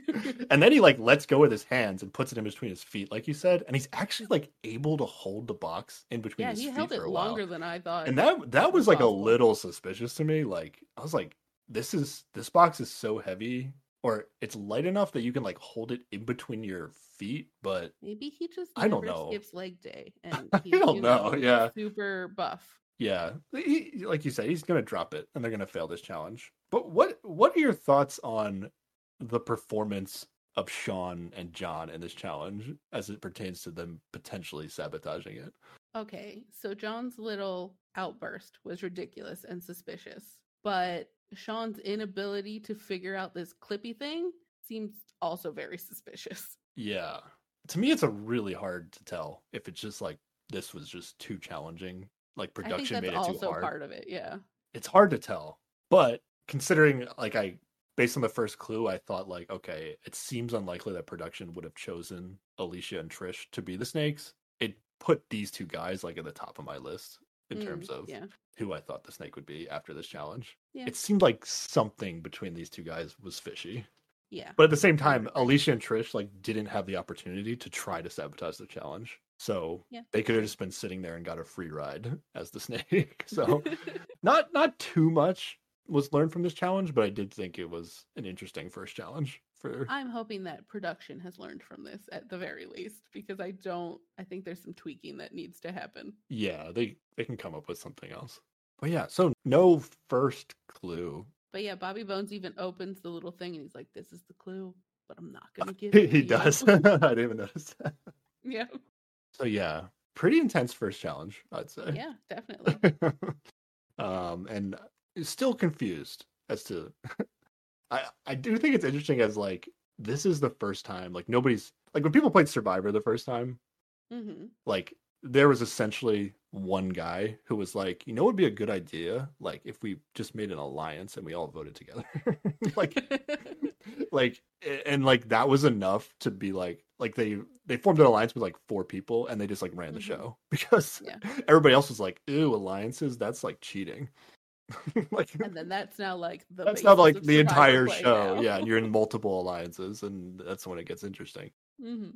So I do think like the meta of like, okay, what do you do if you're the snake on the show is an interesting thing to think about. Um, I don't know if you have any thoughts on it, but my my thought is like just help do the challenges. Like don't act like you're the snake in the challenges. And if like Mm. are the clues really gonna be that detrimental to your secrecy that it's worth risking people thinking you're the snake because of your performance and the challenges? Like uh, that's kind of how I view it. at this point they have no idea. I guess they have had one clue, so they sort of get the idea of what the Yeah. going to be like. But like that feels like some second season analysis that's going to be a little easier for people to do. But I mean, I, I- I'm th- I'm thinking of it as like you know, I signed up for the show. I'm out there. It's the Mhm. first episode. They Yeah. tell me the rules, and over the next 36 hours, I'm thinking about what what do I do uh, Yeah. if I'm the snake. You know, so I don't know. Like I, I don't think my my strategy would not be to intentionally fail the challenges. You know, Yeah, unless it was very easy, like like um I could do something where nobody was going to see me and it would totally Right. blow the challenge. Like something that was really easy. But stuff like this where everybody can see you, I would just do it. And if you Mhm. perform well, that's only going to help you hiding, I think. Yeah, More than it's more than the clue is going to be uh, helping you reveal yourself. and it's already like people are definitely looking for like if you fail and just because it's hard, they're still going to say you're the snake. Like you don't need to add to any of that by actually trying to fail. Yeah. So I'm not putting a lot of stock in this John and Sean performance in this challenge, but they are my top two options right now. Okay. So now now they have to travel to the campsite, right? Yep, so more walking and talking. Yeah, and we get another map scene Mhm. where they're like now they're the dot from the camp from the first challenge is going to the campsite. Yeah. And I guess they're this is where they're gonna stay overnight. It's only one night. When I first said 36 hours, I think in the last podcast, I was I was thinking like, oh, that's three days. But it's actually only like a day and a half. So Yeah. it's only one night out in the wilderness. Yeah. Um, it's basically one challenge one day and then one challenge the next Mhm. day. And then I guess the snake pit slash tribal council is going to be in the evening, yeah. in the evening of that next night. So that's the 36 hour time span. Mhm. So what do they talk about on this tr- next traveling journey to the campsite? What do you have? Well, uh, John initially tries to, you know, commiserate with Sean about like how his hips hurt because the harness was like digging in or whatever. yeah, that's classic post challenge talk. but then Alicia's like, "Oh, we got to talk about that. Like, we have to Yeah, clear the yeah. air or whatever." like, she immediately wants to get in on like, "Why'd you guys fuck up?" John John agrees though. He's like, yeah, he's like, yeah, we didn't get off to the right on the right foot. You know, he's Well, he's much more like reasonable. He's trying to like clear the air and whatever, and she's like, mm, "I'm gonna figure out why you're the snake." you know? Oh, you think so? That's not. The- Yeah, you're all over Alicia. Your your interpretation is so much different than mine. It's interesting. I think just like baseline, we're very, very different personalities, right? Like, I would say you I don't have a lot in common. yeah, like you probably don't hang out or interact with people that are like Alicia very often. yeah, I don't hang I out with probably like have- sports people, you know, Yeah. super intense people. I'm definitely more of the the laid back situation. So like, this behavior seems so foreign to me that it's just automatically Oh, suspicious, okay. which is probably not fair. That's interesting. Yeah, I to me it's like you know it's it's kind of how athletes act, so it's not necessarily like suspicious, you know. But yeah, uh, but I I like this. We have different perspectives on these people.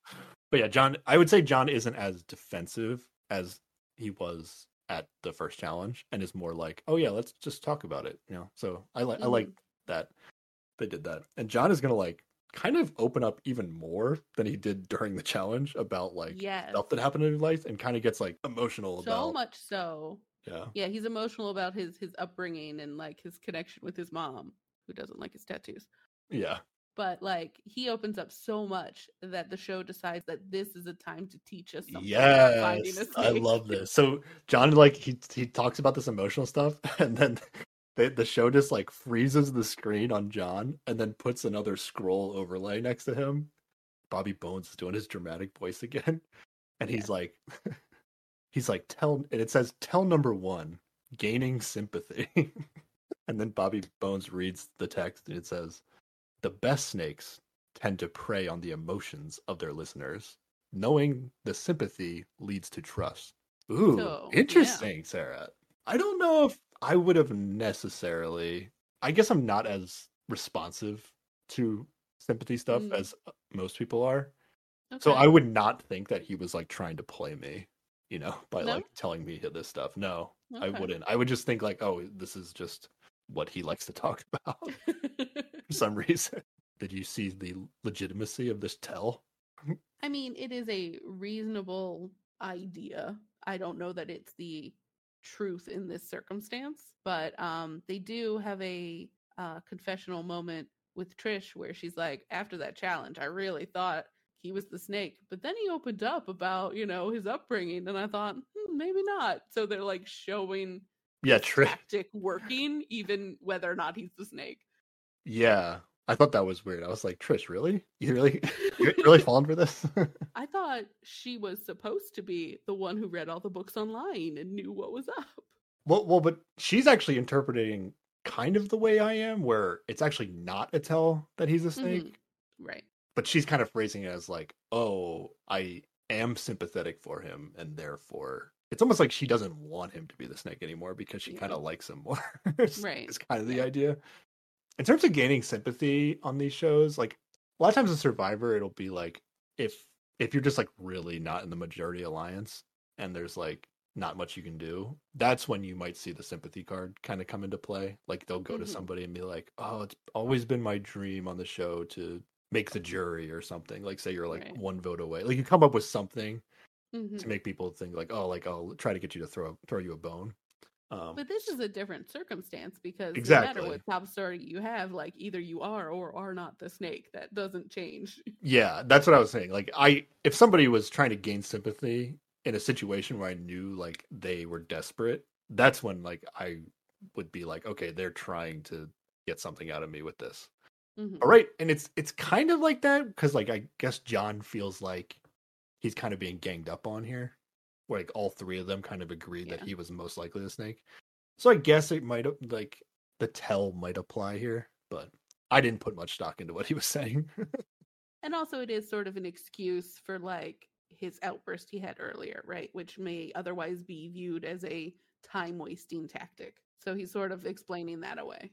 Yeah, I get why he said what he said, but I don't really get why the show decided to be like, this is a tell that somebody might be the snake. Because this is like a they production teach you how to find liars. Yeah, so this is gonna be the first of three tells that production is gonna Yes. put on the screen throughout the show, and the first one is about Mm. John gaining Mhm. sympathy. yes. Uh, so that's the big thing that happens on the way to the campsite. But then they're gonna arrive at the campsite. and the sun has not quite set yet. So they're like, we there's supposed to be a clue here. Time to look for clues. And people start to like spread out, but Alicia's just like, you know, if the snake is alone and finds the clue, they're gonna destroy it, right? We should be together. Yeah, this so this was the clue that kind of confused me. Like this this is the second of the three clues that they can win.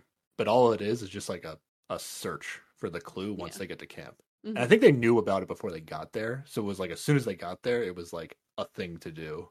Was Right. go look for the clue. And this is very survivor like with like finding idols. right, where right, it's right. like uh everybody um, goes off to get firewood or whatever. I'm air quoting here. Yeah. Now now what they decide to do here though is like it seemed as though they all just kind of looked for the the clue. hmm but I'm guessing that production kind of thought this would be more like Survivor, where some people would like want to talk to each other and ask people questions, and then like one person would like go look for the clue, Yeah. and they'd start being like, "Oh, the person that's looking for the clue must be the snake," because they actually want to like destroy the clue, right. you know. I, but it didn't really turn into that. They just kind of all looked for it, and then they eventually find it like under a log that was on some rocks. Yeah, I think it went that way because like the sun was setting. Like if they had more time at camp before dark, I, it may have played out oh, differently. Oh yeah, that's a good point. Yeah, or maybe they just found it really fast. It seemed like it was like literally in the campsite. Like they didn't have to Oh yeah, it was like go into the jungle to look for it. You know? production had made some sort of bench out of a tree trunk on some rocks, and I think um Alicia and Sean found it together. Yeah. What's the second clue, Sarah? So this clue is wanting to fly, the snake joined a big team that's known to aim high and have self-esteem. There you go. That's the second Yep. clue.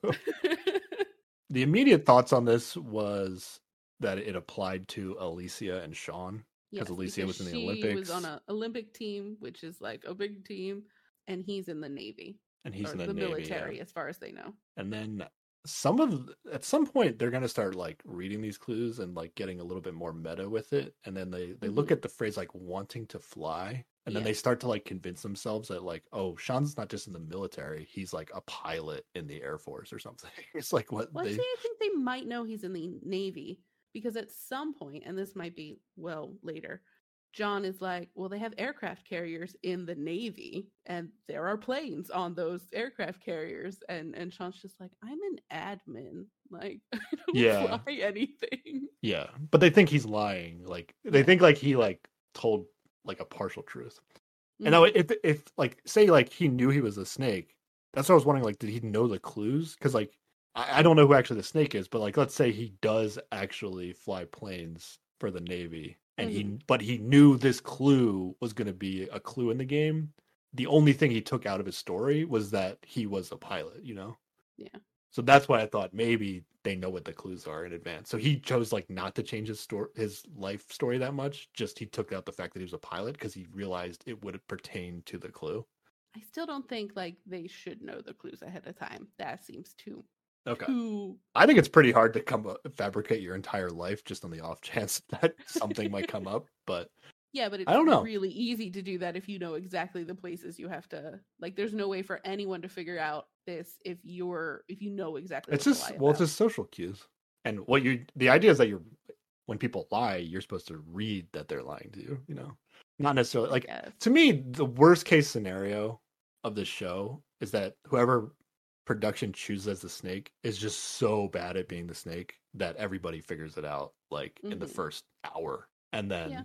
the rest of the show is almost like i guess production can do some things to try to like mix it up and like bobby bones could add, ask some leading questions or something to to Yeah. make them like get uh, off track but i don't know I, I i would be worried that making it too hard for the snake would make the show bad so that's why i was just thinking like okay maybe they know about the clues in advance i don't know we don't know i just thought it was an interesting topic But like this clue feels like it, it's a Sean clue to me. I feel like he is telling a partial truth, and he he might be a marine, and they're like, oh, what is their they're saying? It's like the few, the proud, the Marines, right? That's that's Yeah. self esteem right there. It's like considered the the like most elite part of the military or whatever. So yeah, yeah that feels like a Sean. I mean, known to aim high and have self esteem is like literally anybody that would be casted on this show, Well, except for maybe John. I don't know, but like Well- Tri- this this is a this is like a good way of des- describing Trish as well.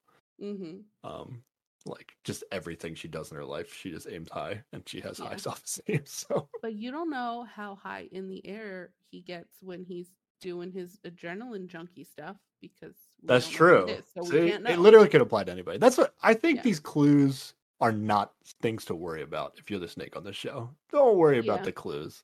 And if you lose because of the clues, just blame it on production. You'll be like, "Ah, I did a good job, but production screwed me over.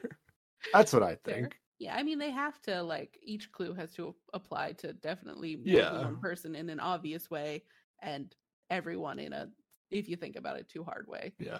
But the but the way that we saw the show is that the production chose to show us the contestants thinking about Alicia and Sean after this clue. Mhm.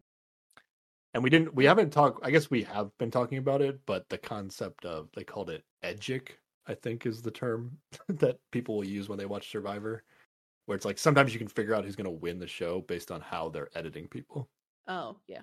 Which is not the skill I have, which is why I figured Yeah. in figuring this out. and but i've never seen the edit of this show so i don't know how they edit it but Mhm. i i am looking at the edit to some degree to come up with my theories but i don't know if i should be doing that or not yeah if i'm actually trying to get this right Well, here's my question. Like with that, I was thinking about it and I was like, would the show want a big reveal? because that's exciting or would they want it to be figured out like have the audience able to figure it out so they feel like smart and want to watch again My instinct would say that for the first episode of the show, you would want the audience to be able to figure it out Mm. because I think Yeah. that's fun. And especially with our experience, because we we play this game with each other when we watched the crime scene show, yes and I was always a little upset whenever I got it wrong. like, which i like, feel was most of the time i'm gonna brag here a little bit i i got it right a lot more I mean, there's six people on that show, so it's harder than this. Yeah. Um, but yeah, eh, like if I got too many wrong in a row for a certain amount of episodes, I'd start being like, ah, this show, uh, let's stop yeah watching this watching show. yeah. so from my perspective, I would make the first episode easier than maybe other episodes where Mhm. I want people to get it right. Or the other option is edit it in a way where you trick the audience, but you better have a good reveal as to why the snake is the snake if you're going to do that. So maybe there's a good reveal that is going to trick us. but it does feel like the show right now in the way it's teaching you about tells and like ooh can you spot the lies and figure it out it feels like it wants you to be able to figure it out so it would be like a frustrating cop out if they were like big reveal here are the things you didn't know I'd be like well then how was i supposed to figure it out Yeah. So they get the second clue. And then yes Alicia now I'm really curious what you think of this move. Alicia just just announces to everybody that she's going to hold on to the clue. yes Now this doesn't matter, right? Because they already read the clue aloud. Now I guess people could forget Right. what the clue is and want to like relook at it, but it really doesn't matter who holds onto the clue. Yeah, but when she's like pressed about it, her excuse is like, "Well, you know, we're all going to sleep here and we don't know if the the snake will take it and destroy it." And it's like, I mean, okay, but yeah, again, you already read it, so mm, Yeah. weird. Okay, let's let's get to the we're gonna get our second tell here because this is what Yes. Alicia does. So tell number two is called taking control. It says some snakes are narcissistic and will try to control people around them in order to deny accountability. And this is like the the tell for Alicia because she's trying to Yes. hold on to the clue and take control. hmm What did you think of this? this tell, Sarah? It feels like a weird judgment call that they're saying this is based in narcissism, but okay. yeah. I mean taking control makes sense, but the the words that they chose to use to yeah. the like, late denying accountability is like, no, you're trying to control the situation so that way you don't look suspicious. like Yeah. What do you what do you think of this this idea of being like I'm holding onto the clue? I wouldn't have even thought that it would matter. I wouldn't have even thought about it. But now that she did it, what do you think about it before I I say what I think? feels unnecessarily like confrontational again. Like But in terms of she could have just held on to it and then like put it in her bag over time when people stopped thinking about it. But she was just like, no, I'm doing it.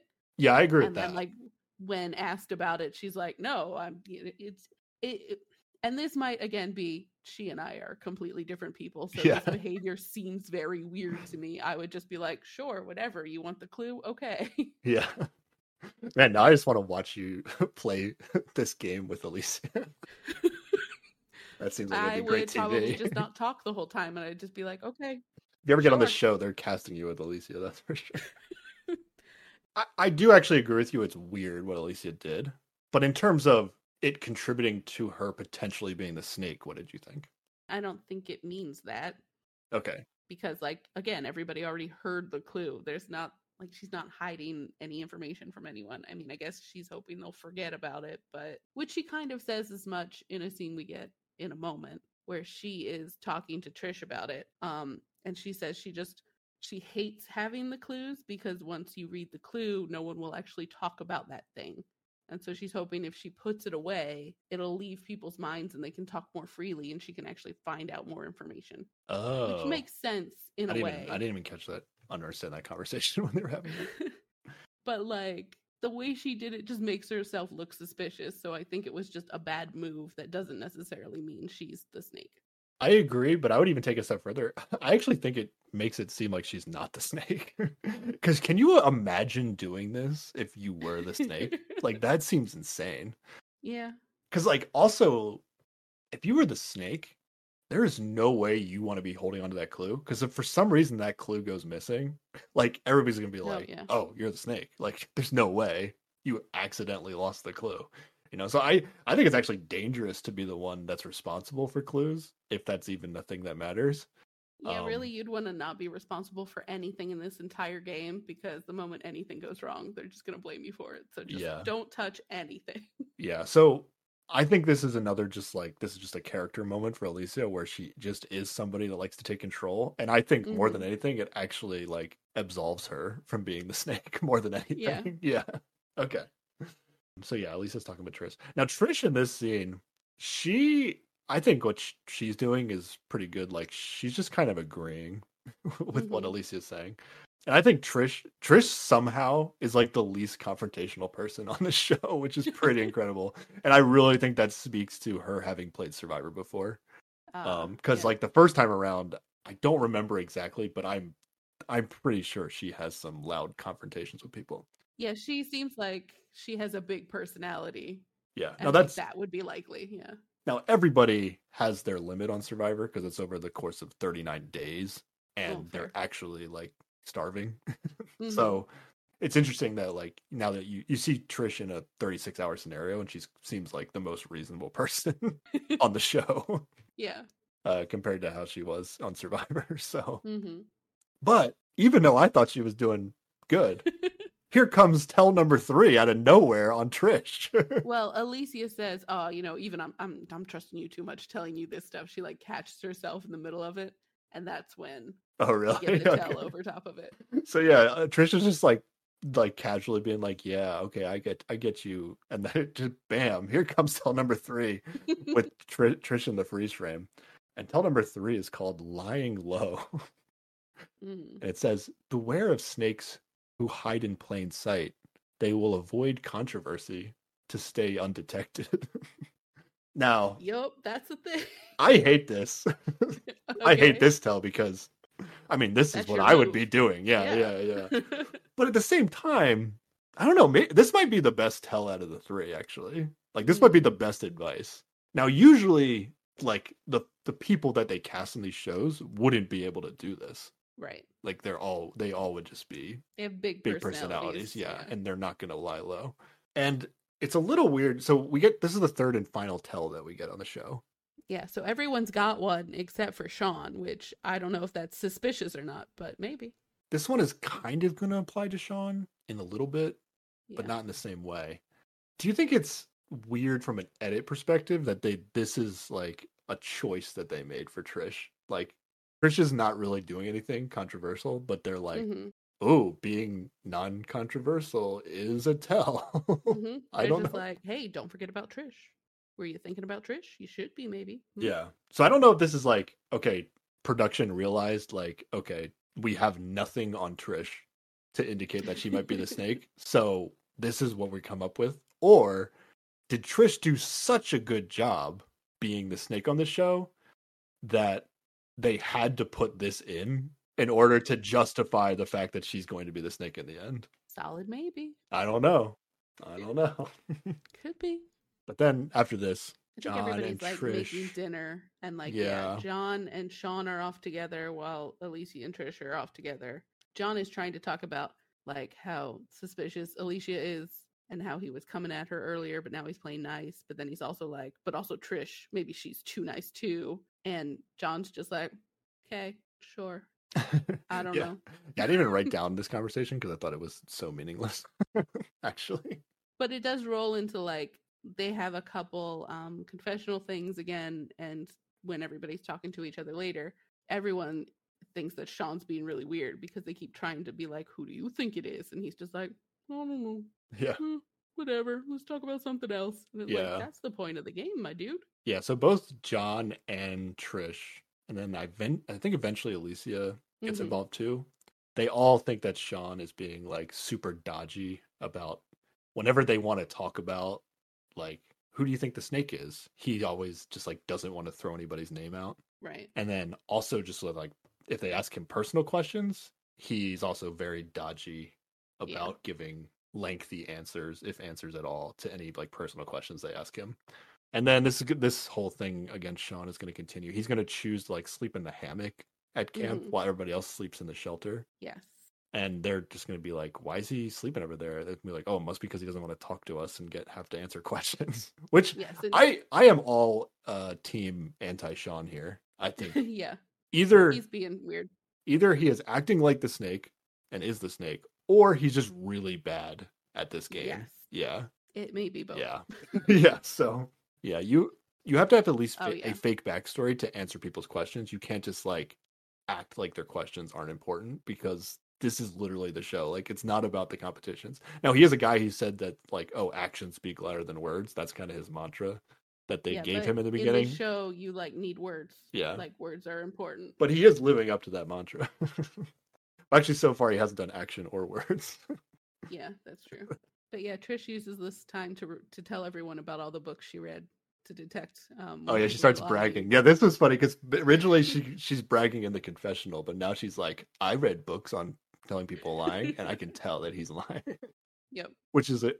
Is this just, is that just like a weird hard sell if you are the snake? Like you're like, I'm the snake. I can tell when people are lying because I read books. I'm talking myself into like any everybody being the snake as I talk to you. I was Oh, much more confident about my pick until I started Ooh, I, until I, I've started narrowed highlighting. in a little bit, but Okay. maybe maybe my second choice has changed. I don't know. but there is a cutaway shot to a sloth here, and I just have to say I don't like it. Oh really? I don't like sloths. Their big long claws freak me out, and I'm not into it. So no, thank you, show. Yeah, I didn't even notice that on Survivor. They do that for like transitions all the time, and it'll usually be like a spider or like a crab. Don't like that either. Yeah, yeah. Sam Sam hates it when they highlight the spiders on Survivor. Crabs are okay. She's always like, No "Why? Why are they doing this?" She like covers her eyes. just to be like, they're really in the wild, guys. Really. Uh, that's my wife. I, I used her real name, but that's fine. so yeah, whatever. They're gonna wake up. What what happens next, Sarah? Time to hike again. Yes. Oh, actually, no. It sounds like they have s'mores for breakfast, which is like really weird. Yeah, it's just whatever they had. And they didn't say chocolate; they said fudge. So it was like, Fudge and marshmallows, and I'm like, yeah. what did they leave these people at this campsite? And Alicia's okay. like, Alicia's like, like kind of disgusted by this breakfast. And then they say, "There's also coffee," and she's like, "I'll have coffee." I think her uh, athletic diet was disgusted by this breakfast. yeah, that's fair. Maybe. oh, also, Trish says something that seems super sus to me. Oh, really? She's like, she talks about like sleeping. You know, she's just like, you know, I've, I've never missed my bed more. And I'm like, what about day whatever of Survivor, Trish? Don't you think that was worse? yeah, that was weird. So my takeaway from that, I did have like, I was like, what? like you were on Survivor, and this is the worst. So she must not have told were- them. Like, yeah, sense. that's what I was thinking. Like, okay, she didn't tell him she was on Survivor. She had to have, or, or it was kind of like a half joke kind of thing where they would Mhm. be in on the joke because it's like, oh, they know she's been on Survivor. Like, obviously, this wasn't the worst. I don't know. It was a weird comment. I agree. Yeah. But no matter what, if I was on the show and I was a former Survivor, I would. It, Mhm. no matter if I was a snake or not, I would not tell people I was on Survivor unless they Oh, brought yeah. it up because it- it- Survivor has a reputation of you just like, oh, you're an amazing liar, even if you played and you Mhm. did terrible. Like people are like, oh, you're you're an amazing liar because you played Survivor. Right. like somehow you need to be a good liar to get on the show, which is not the not the case. You just gotta really hope that nobody has seen your season. Yeah, whatever. We're done with the morning. I think we just arrive at the second challenge. like there's not. They don't even show the trek this time. Yeah. We've gotten enough conversation out of these guys. All right, so do you want to explain the second challenge? There are some ruins. Spoiler alert, they're fake. Basically a bunch of like waist high walls that like outline what would be rooms or buildings, right? And it's just a bunch of rocks that are more or less pretty loose. And there are five golden nuggets amongst all of these things that they have to find and bring back in less than 25 minutes. There's also like a map of the area up at the starting zone that, you know, they can't take with them. And it doesn't seem particularly helpful, but that's pretty much it. Well, the, I think the map tells them exactly which rock walls have nuggets. Oh, wait, is that right? it? It had thought like it was just- X's on certain ones. I don't know. I thought it they did. did not explain that. Yeah, That is interesting and this this guy was kind of talking, kind of alluding to before, where like they went out of their way to talk about this like clip thing in the first challenge, Mhm. And then in this challenge, there's like not a lot of detail. Yeah, And I think more often than not, there won't be a lot of detail in how Mhm. challenges are unless described, it like unless it was affects- very yeah. important to the situation. Now, I don't know if it Right. was an edit thing that they said that in the first challenge, or it was just to explain why Sean.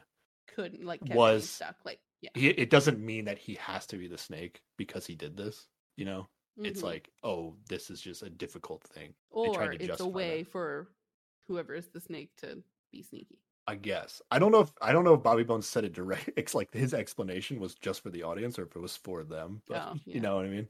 It felt like it was just for us, the audience, is how I kind of interpreted. But yeah, they're basically gonna look for these gold rocks amongst piles of gray rocks. That's what this Yep. challenge comes down to. But they have to like leave a station where they have to return the rocks one at a time hmm and they're going to have to quickly come up with a strategy of how they're going to do this. And most of them come up with a pretty reasonable one. Yes. So the, the- they come up with the buddy system, which is teams of two will go out, and that way the snake can't be with by themselves. And then And- like find it and throw it in the, the Yeah, grass or whatever. Because this challenge is like it's a bunch of rock piles, but it's almost like a it's not corn, but it's like tall grass maze, so it's like a corn maze kind Yes. of. So And it would be I also noticed- easy to dispose Did of you something. did you catch that in this challenge? Like they're all wearing these like pads around their like calves, like they only go up to their knee. Did you notice this? Oh, I did not. Yeah, that makes I sense. felt There's like a lot of jaggedy rocks. I don't know if this was like an aesthetic thing for the challenge or if they w- was like legitimate concern that like there might be actual snakes in the brush that could like try Oh. to bite them. was maybe the idea. I don't too, know. Yeah. They had some sort of additional uh, gear Mm. to protect themselves for this challenge. So yeah, they're gonna come up with a buddy system, which all sounds reasonable. And you know, everybody's in. Yeah. Alicia's in, John's in, Trish is in, but Sean, he- Sean, Sean again. He's like, no, we need to go as a group of four because we, because I guess he doesn't trust anybody, Anyone? anyone, even though like supposedly two people should be trying to Mhm, complete. The, at yeah, least yeah. two people should be trying to do the challenge. So he has a confessional and like he isn't happy, but ultimately he has to like agree to it, I guess, because he's out outvoted. Except he kind of doesn't. He spends this entire challenge like being where he's not supposed to be, like watching the other pair and Yeah. So like, being weird. what are the groups? It's Trish. I think it's Trish goes with Sean, Yes. and then Alicia's Alicia is with John. And Alicia and John find the first nugget, and they're like taking it back up, and they're like staying together, and they put it in the thing. But then Sean is like gone back out of his way to watch them take the nugget back to the station. Right. And everybody's like, Sean, keep looking for damn nuggets. Like, what are you Yeah. doing? At this point, like Alicia's just like, well, this is this is confirms it. he's the snake. He's just wasting time. Let's just keep moving. Yeah. And I think I'm mostly anti Sean in this, right? Yeah, Like, it it- I think he's- hard to I think be he's on his wrong. side at all. Yeah. Yeah. And then eventually they're going to find four of the five nuggets and they need one more. And they're going to be like digging through the rock walls and but they're they're struggling to find it so they they start to like dig deeper into the walk walls i guess a little bit than they Mhm. did to, for the first four nuggets and sean thinks this is like the stupidest idea that they're like wasting time going like extra layers deep into the wall because Right. he's like oh all the nuggets are clearly going to be on top because that's where the first four were so he actually like this is really like really bad but Mhm. again this could just be sean's weird Yeah. personality he like comes over to alicia and starts like insisting that she stop looking for the nugget in this pile of rocks and to the point where he's like preventing her from moving rocks off of the wall Yes. and Which it seems does not take well insane. and things escalate. in a game where you're trying to not look suspicious Mhm. that you are literally preventing somebody from doing the task. You could argue that Alicia was wasting time, I guess, because maybe they already found a nugget there, or it seemed unlikely that they were going to find a nugget. But he's wasting even more time by Yeah. coming over to her and like almost putting rocks like back on the wall that she's like uncovering. Uh, It's it's pretty insane. And then he's like upset that she's tossing them. eh, Like he gets upset at her for a lot of things during this challenge. Yeah. And I don't know. It's hard to tell if Sean just feels like he knows better than everybody else in the situation and he felt like his strategy was legitimately like what they should have done from the beginning. And and we we need to point out that Sean did find one of the nuggets earlier on. yeah And then he finds the last one. Yeah. And supposedly they found this with like 10 seconds left or something. I don't know. That seemed like a production. Yeah, Uh, that a little situation. bullshitty. Yeah, Sean is actually going to be the one that finds the last nugget and he does take it back. Now everybody's watching him do Mhm. it, but he does take it back to the final station and they're going to win this challenge because like you could say, "Oh, Sean found the last one." Yeah. But I don't know. This this everything we're getting about this all this stuff kind of started like burying on Sean over uh, between Mhm. the campsite and this. It almost feels like, and even if you go back to the first challenge and how he behaved with the the clip thing, Right. maybe you could throw that in there. It seems like he could just realize that he's been got, and he's very desperate to come up with reasons that other people are being suspicious and then and then he's just not good under pressure and then this is what he's come up with or he just is a used to taking control in situations like this and is not dealing with it properly he is so suspicious during this Yeah. that it seems comical yeah. and like there's no way it could be real. Like there's no way someone who was the snake would actually behave this poorly because it's so suspicious yeah. and obvious that you're the snake. Unless it's almost like they feel like everybody already knows they're the snake and they're like so desperate for anything. I don't know. It, it's still it's still you shouldn't do it but this could be his like he doesn't know what to do under pressure in this situation and this is like the best he could come up with in the moment like in, at in the heat this of the moment. point before this everything's just sort of like vaguely oh he's not talking a lot whatever he fucked up that earlier challenge but so did the other guy. Like there's nothing that is so absolutely concrete that it's him until this happens right? Like this is the thing that you could definitely point to and that like, is um you are absurd. Like i don't know like as we've it seems seen like it. a lack of awareness of well that's true. I can i can only talk to the edit but yeah. I, I'm i'm saying that things have happened outside of what we've seen. I don't know. But what's our third clue sarah? We they won the challenge. They get the third Yes. clue. Third and final. This is the final clue. They the final clue. To want people to like them is not what snakes need. They must have thick skin as their hearts on their sleeve. Super weird clue right? This yeah like this is so vague and like what this could mean anything. This is a useless clue. Thank you for making us go out in the sun doing this dumb challenge. You've given us no information is how i'd feel. I think the contestants were pretty meta with this clue but Mhm. my my issue with this clue is like is this english? Like is this a sentence that they made? Like this is sarah did word it weirdly to to rhyme. Oh you think that's what it is? Like people who might have just heard you talk might think like you misspoke no no but that's the, the second word sentence of this clue is they must have thick skin as their hearts on their sleeve that is Also, a I weird sentence. this clue because like they have fucked up punctuation and it just annoys me. Yeah, yeah, come it's on, super weird. production. it's super weird okay Uh, yeah i do think this clue is like okay clearly this could be all of them Mhm. This is a useless, useless clue.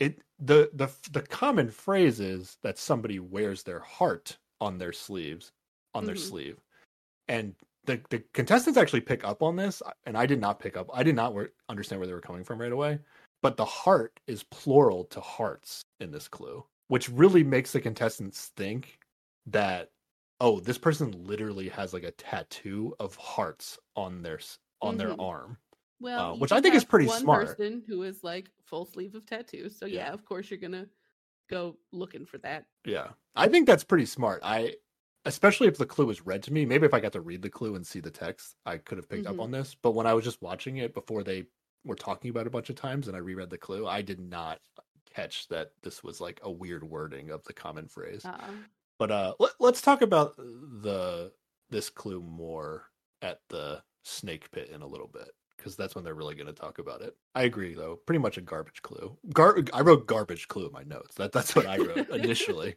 But again, Alicia, Ali- uh, Bobby Bones is like, all right, who wants the clue? And Alicia's like, give me that clue. Yep. Alicia wants to hold the clue again. she's not backing down on her clue collection. I like I like the double down on it. All right, time for the snake pit. Right, let's get to this. Is tribal council. yeah. and it's set up very similar to Tribal Council because it's like it's in the jungle. There's not a there's not a, a big uh, fire in the middle, and Bobby Bones can be like really close to them because there's only four of them. Mhm. Jeff Probst tends to be far away on Survivor. But the aesthetic of the whole situation very much is like um, Tribal Council and Survivor, where like Yeah. they're sitting on stumps and stuff like that. Mhm. And now here's here's when we, he starts to describe kind of like what they're doing in the snake pick and how they're gonna vote. Mhm. And um, yeah, I I guess we won't know this until we watch how the vote plays out. But he does make it seem like three people have to agree on a single person, and those three people have to be not the snake. Because uh, of course the snake's not going to vote for themselves. Right, right, right. But a scenario could happen where like the snake and one other person vote for somebody, and then the other two people vote for the snake, or even not Right. the snake, right? Hmm And then you just lose by. Does the snake win by default in that scenario? Well, I think if two people vote for not the snake, then yeah, because nobody's voted for the snake. But yeah, I, I would think that if two people vote for the snake, then maybe only those two people should win. You know, the snake shouldn't win in that case. I don't know that that's how this works. But you could also have a scenario where all four people vote for a different person, and does the snake win in that scenario? I don't know. It's I would weird. think. Well, oh, that's true. I would hope that if there wasn't an agreement amongst three people, that maybe they'll reveal the votes and then they'll get like a quick chance to like somebody to flip their vote. I don't know. I I also just hope that like the contestants would be allowed to talk to each other enough until three people agree to vote to each other Yeah. and then they would just vote that way. Because I, I think this show would be very anticlimactic if the snake just wins because the other three Right. people can't get their shit together and vote the same. Because you have no chance of winning the show if you don't vote the same. So you, Right. better vote the same. Yeah. Yeah. I, I like the idea of like do a vote and then give people a chance to change their vote. But then the snake. But then again, the snake has to like then play the game more in that moment, and it might. I I- Mm, I thought about a scenario that could, okay. So in the scenario where, say, let's say the, we're on the show and you and I, one of us is the snake, Okay. and we both voted for the same person, Yes. and then the other two people voted for one of us. Mm-hmm. If I don't know, let's let's say let's say I'm the snake and you're not. Okay. If they if the other two people voted for you, I would be heavily incentivized just to be like, oh, okay, I'll switch my vote, knowing that you're not the snake. Right. right? But then if some, Mhm. but if they, if there was like a discussion around changing your vote, if I was so adamant and quick to be willing to change my vote, that would almost make me look like the snake, you know? Yeah, that's true. So I, it becomes there's like a new meta that comes into play if they are allowed to talk after voting. but that should be easy enough to play out. You just hem and haw for a while and go, okay. Yeah, but I think it almost exposes the snake to a degree. What if anybody is willing to change? if anybody's willing to change their vote, it indicates that they're the snake because they know that they're going to win if they change their vote. Because the snake is the only one with perfect information. Or there's somebody who rethought they didn't know, like they weren't sure, and then like they were convinced to pick the right person. Maybe I don't know. don't I think it gets- room for that. It gets there. complicated. Eh, Or yeah. I, my instincts would be like, oh, if anybody's going to change their vote, then they're the snake. Interesting. Because the snake has no incentive to vote for a specific person. They just want to vote. They just want to get everybody Yeah. else to vote for not them. Um, so I, I don't think there's going to be a revote on this. I think I think everybody just has to talk and then come to an agreement on the, like three people have to agree we're voting for somebody. Yeah. And then and then they vote, but they didn't really show it that way. we'll see shortly. Yes. Okay. Do you want to run through the three clues? So it, I think I think Bobby Bones does a pretty good job of just kind of like leading the conversation. Yeah. They bring up the clues and then they rehash the challenges. Do you want to talk about the clues again, or do you think we said enough? What, what- do you want to Um, run? well, there are a couple moments I'd like to okay. when they're talking about the first clue, the one where came from a house where kids come and go or whatever. Yeah. Um, Alicia just immediately is like, "Well, John and Trish have siblings, um, but Sean was an only child, and it sounds like she doesn't really believe that." But then she like doesn't say that she has siblings. Like, I don't know what what was her household. I like? thought she Like, said it just- everybody did except for Sean. Like I thought Oh she no, she included herself. specifically. I thought she. Oh, did she? I thought she specifically went could be wrong. through everyone and was like, John has siblings, Trish has siblings. Oh, Sean says he's an only child, I guess. But it did feel a little weird that she didn't talk about like Okay, I thought she mentioned exonerate herself. But maybe she did. I thought she I was specifically pointing out that Sean was the only one that said he was an only child. That might have Um, been it. But it, it, I don't know. It sounded to me like that wasn't exactly the case. So My- I found that to be a little suspicious. My reaction to this that Sean's reaction to Alicia was like very defensive. I, I forget exactly what Oh, he yeah, said, but it was like it was not well handled, but it was as well handled as he did in like the second Yeah. challenge. So he's already a little tilted. yeah, it was already consistent with what he's been doing so far. Right. With the the one about flying and being on a team, they still just think that applies to Sean and Alicia. They they start they also accuse Sean of like, oh maybe he is like flies planes, like we said before.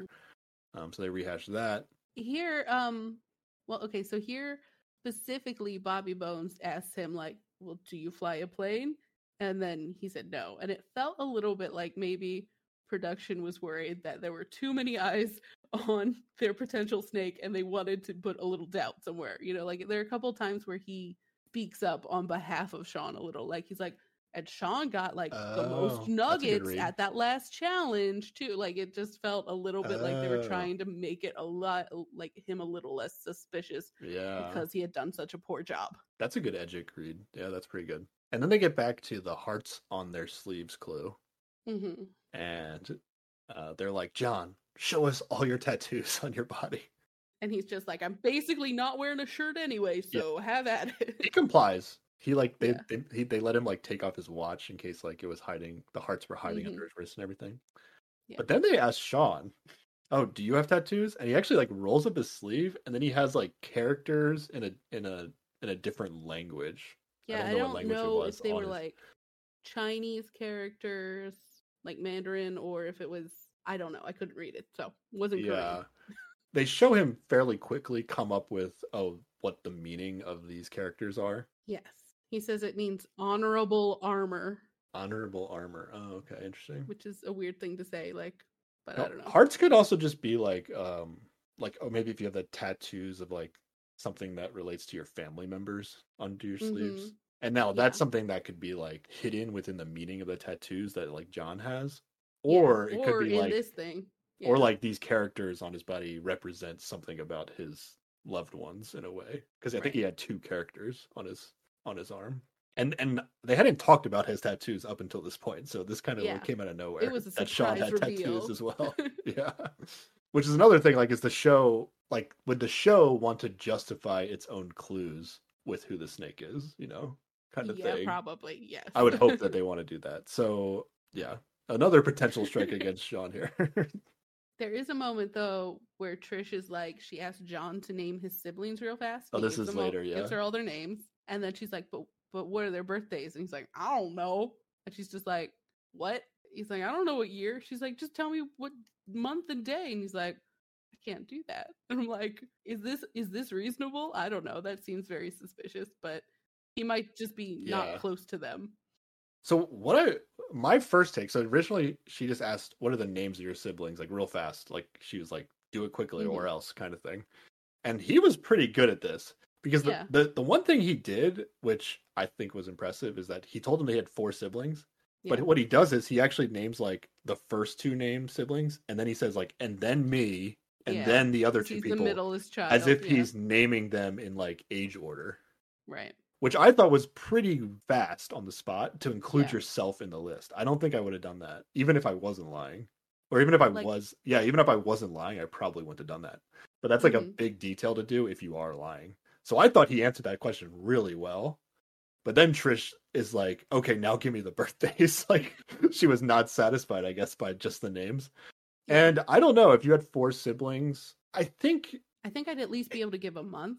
Like, I don't think this means he's the snake. I'm just confused Yeah. about how he doesn't know. And then it also seems like it rocks everyone else's idea of who the snake is. Yeah, so John, I think John kind of just panicked here where he doesn't like off the top of his head without thinking about it, he cannot say his siblings' birthdays, which I think Mhm. is is reasonable. Like I sometimes I like if somebody asks me how old I am, sometimes I have to think about it for a second, you know, Oh, yeah, like same. because yeah, stuff like that. Like I'm not great with spitting off information like this. But do I know my siblings' birthdays if I think about it for a second? I do. But it would I he's probably thinking like, oh, they'll think that I'm making, it, I'm making up it up, if I yeah. think about it. I think if he watches this back on tape, he'll be like, oh, it would have looked better if I just thought for a second and then said Yeah. like April 15th or or whatever. And even if he's mm-hmm. even if he is the snake, it probably would have looked better to do that than what he decides to do, which is basically be like, "Oh, I don't know my siblings' birthdays" because he can't say it like really Yeah. fast. So I don't know. But I think the important thing here is that it just really rocks everyone else in Yeah. a way that I think is too much. Yeah, I forget if this is like a move that Trish did on Survivor or not, where she like, like, um, she wanted to find out if people were lying, so she just like quickly asked them like, "Are you in alliance with this person?" or something like that, and like answer quickly or like you know kind of thing. Uh, it's an interesting move by Trish. It's not something that I would do. It's a little too like aggressive, but uh, right. it does make it seem though as if Trish is like really trying to figure out who the snake is, and she's worried that she has it wrong Mm, yeah. because up till now it it it doesn't seem like anybody thinks that Trish is the snake. Oh yeah. yeah. So She it's also like something she's that- clear. It's also something that you might do if people like are thinking that you're the snake and you need to like deflect. Mhm. You might try to call somebody out like this, but it, it to me it seemed like a genuine attempt to try to like solve the situation by Trish in a way that I don't think Yeah. she's a snake. Yeah, I agree. But yeah, like you said, after he can't name the birthdays, you get kind of like the reactions of Alicia and Sean and Trish, I, I guess. And Alicia was like, "Man, I really thought it was Sean, but now I'm a little confused." After, but then Yeah. they cut. I don't know if this was in order or not. This seemed weird. They cut to Sean right after Alicia says, "Now I'm confu- confused," and I swear Sean says, "I think that's a good thing."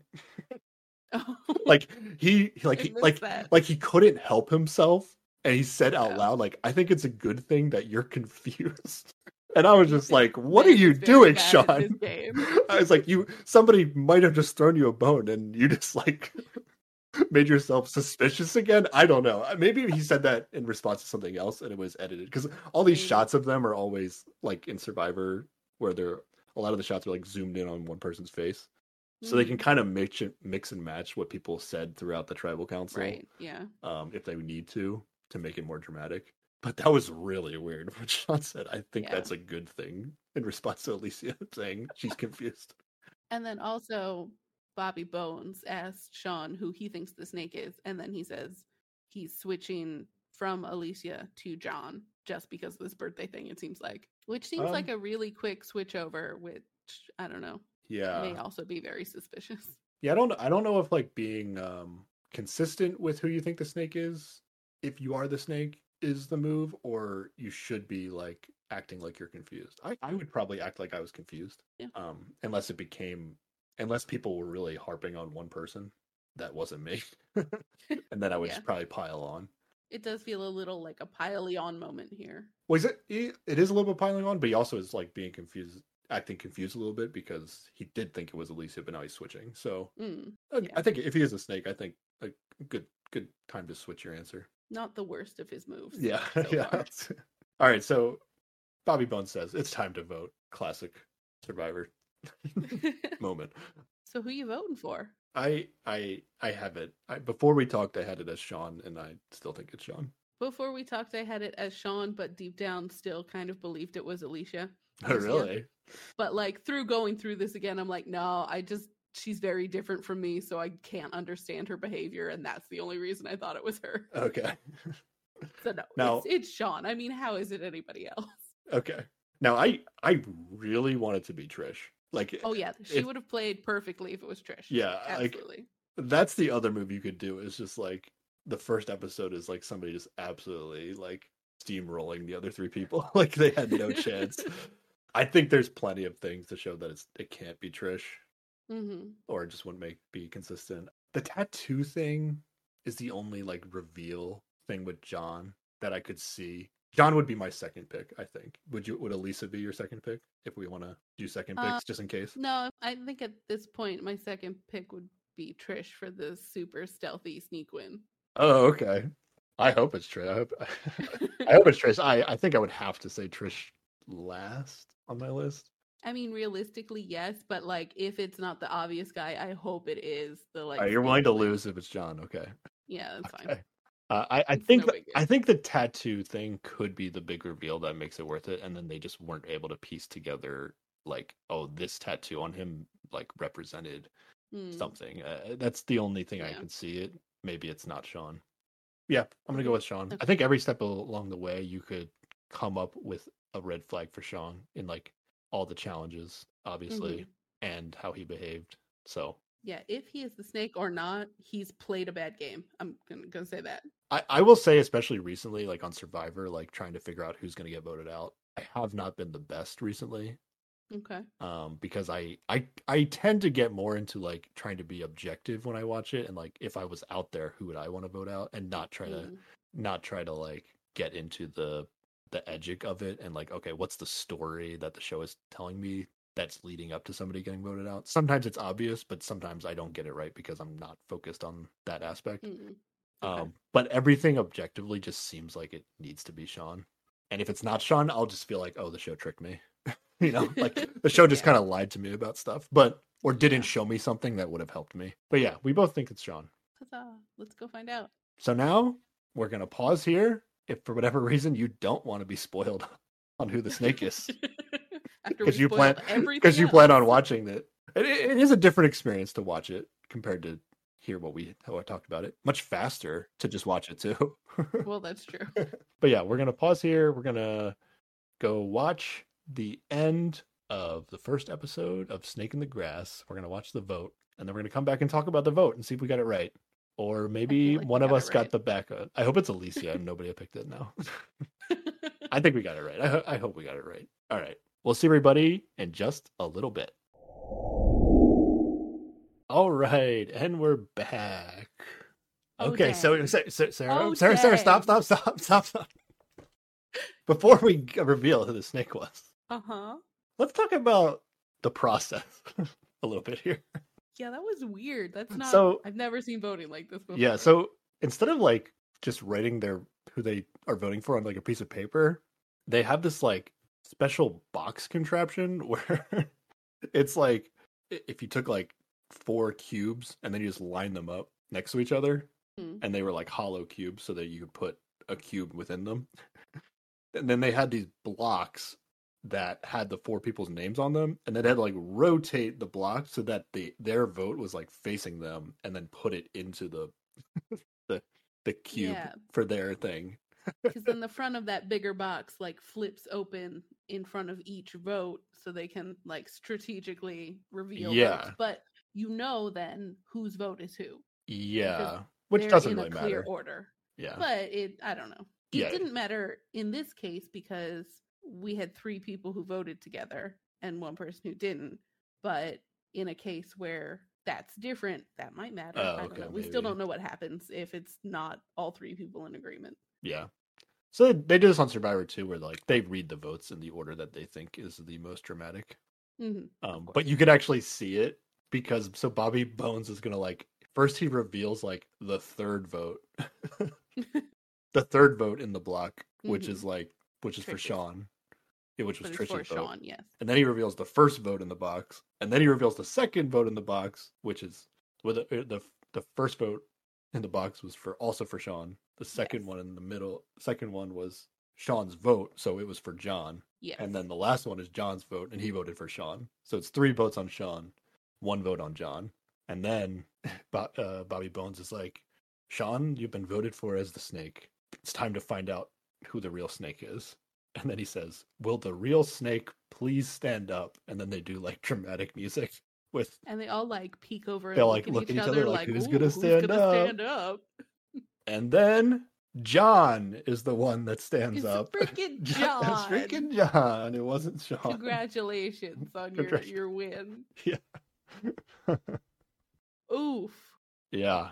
They I think this was a pretty good reveal. Yeah because they did go through like all the clues and how they apply to him Yeah, so the clues had like deeper meaning. I think every single clue actually related to his tattoos. yeah. which which so like they were kind of onto it, but they couldn't figure it out. So this is actually pretty good. So the second or was it the first clue? Or which clue? Um, I don't think they talked about the first clue really because that's the one with the like family, the home life or whatever. Oh, but was, the was it the clue clue- they didn't read had the words in it? No, no, no. The clue that was like to want Oh, people to a like third them clue, is not last what clue. they need. Yeah. They must have thick skin as their hearts on their sleeve. And like literally the man has knuckle tattoos that say want and need. And it's yeah, like, nobody noticed this. I do remember noticing that earlier. Oh, you do? Oh, wow. But like did not relate it to anything. oh, Like, that's I- cool. I saw it way before the clue and then it left my brain. That is cool that it they at least actually did put it in the show in a way that you were you did notice it. Yeah. Because I didn't notice it at all. I'm not looking at this guy's me tattoos. extra frustrated because I'm like, oh, I did actually read that junk. Great, okay, Yeah. I just missed it. And then he was like accusing John was like accusing um Sean of potentially like flying planes in the Navy. But then Mhm. he like pulls his shirt over a little bit further and on his chest he also has a tattoo of the United States Air Force. yes, because he's the So- one in the so military. he, yeah. Ah, and he is so smug this entire Yeah, he is. I mean, he just won a hundred thousand dollars, so I, I get it well, a yeah, little yeah, bit, yeah, but uh, that's true. he is a little bit like, oh my god, I'm so smart. Like, Yeah, he starts from the beginning, just like before they go over the clues, and he's like, "Well, yeah, my whole plan was to just do great in the challenges because I knew none of these clues were going to mean anything. Like, like basically what you said earlier, which Yeah, is just like he had it figured. do well in the right- challenges. Don't worry about the clues. It's gonna be fine." And he's ragging on Sean a lot. He's like. I, they would have got me if you had just shut Yeah. up and not said a bunch of dumb shit just Nah. now. Sean Sean deserves it here. Yeah, he I- played so poorly. I do did so not understand. yeah. Like he should feel bad. He did a real bad job. Like that's not how I- you play this game. I think he did. He looked embarrassed at the end of everything. He should. Oh jeez. Yeah, I've I've had this frustration. I, I I forget what game. I don't even think it was one of the games we talked about, but I do remember playing these Saboteur games kind of in the past where you like don't know who's on your team, like exactly like Mhm. this situation. If the three people that aren't the snake are on a team, and I, I you get in these situations sometimes where like the person that's supposed to be on your team is just doing things that make it feel like it's so obvious that they're not on your team to the point that you can't they like they don't even defend the fact that they Mhm. should be on your team like they've almost given up and Yes. at that point you just have no chance of winning now Tr- trish is going to beat herself up because she feels like she got him with the birthdays things of the siblings so trish feels like she should have got it right but i i can't blame him here Yeah. I, I think the show did a pretty good job of giving us the same information that alicia sean Mm, and trish had against john yeah. um and the way sean acted is just like you can't they just put they just put a dud uh non-snake person on this this episode so now john did have a grasp of the ob- idea of like okay i'm gonna do my best in challenges unfortunately he wasn't able to do that one challenge because sean was so, so bad at it and Yeah. then he didn't get in their way at the second challenge and he gave himself credit for like giving alicia the idea to to like keep an eye on sean so he doesn't throw the nuggets into the into the grass Mm. or whatever he took credit Yeah. for that i they didn't really they they tried to show the highlight of that again but it didn't really come across the way that yeah. sean that that john was giving himself credit for but so i want to give john a little bit of credit but put put a better player besides sean out there and i think Oh, it, yeah. it would have been a different story It would have been different. now, yeah. the only thing that's unfair to the audience is like we weren't out there with John, so we didn't have an opportunity to like inspect John's body. But I, I'm impressed that you actually did notice the need want thing. So they must have done enough for you to see it, and I just wasn't paying attention. Mm-hmm. Um, but yeah, I ain't mad at it. I'm not mad at I'm him. not- I'm, I'm mad mad at at Sean. Yeah, I'm I'm I'm mad at Sean, but I'm not like I don't feel like you know I made a bad choice. It's just I, I'm glad that the uh, the people that got it wrong at least voted the same way as me. Yeah, know? yeah, So, all in all, I think a good first episode of Yeah. Snake in the Grass. they did a good job.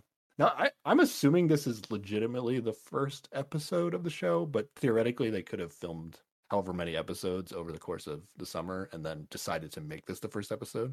So maybe this is Sure. like the best episode. Then maybe this is like the best reveal of the snake that they have Mm, for the rest of the yeah. the episodes going forward that they've done so far. Um, but I don't know. I want to see more for sure. I want to get one of these right. God damn it. I I- think I probably have another episode in me. I don't know if I can commit beyond that. Yeah, I I think they they, they keep showing ads with Survivor players, former Survivor Mhm. players.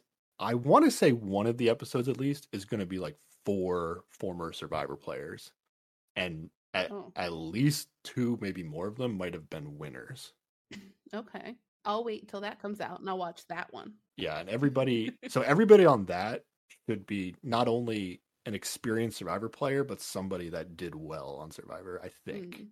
Okay. Um, so that should be like you're, you shouldn't get like a Sean dud on that on that on that episode. So Yeah, I, I I'm excited to see that one. Um, but I'll probably watch. I think the second episode doesn't have any former reality contestants that I'm familiar with. Oh, so a while I- back. Who but I don't- Who knows what's happening? It's I think it's just four random people that I don't even Yeah. know who they are. And then They could all be Sean's. I It would be haven't checked out who's on the third episode yet. It might be the Survivor episode. I'm not sure. Okay. But yeah, this was fun. yeah, definitely. Thanks for going through this. This was uh this is a lot longer recording than I anticipated, but I'm not surprised considering the subject matter. right, right, right. Makes sense. Are you ready to talk about what we'll be talking about next time, Sarah? Yeah, definitely. I think I think it shouldn't be a big surprise. It's gonna be She-Hulk, attorney at law. Yes, which we talked about at the end of the last episode. Yeah, pretty simple. It's the next Marvel uh, miniseries on Disney Plus that's coming out. Uh, It's Mhm. coming out on the 20 18th. 18th. Oh, oh, this is coming out like tomorrow. I forgot. Okay. So by the time people are listening to this, this it will have already come out on the 18th. Correct. So we're not we will be a little bit behind on talking about it. Yeah, that episode will come out after the second episode of the show comes out, but it'll be about just the first episode of She-Hulk. And also, I think this is this is this year is wrapping up phase 4 of the Marvel Cinematic Universe. Oh, I can't keep track of the Stuff. phases. So, I think um there's a couple like little things like they're doing like a Groot I am Groot like mini like Mm, uh dig- Yeah, like shorts it's like digital shorts yeah okay that already came out mhm.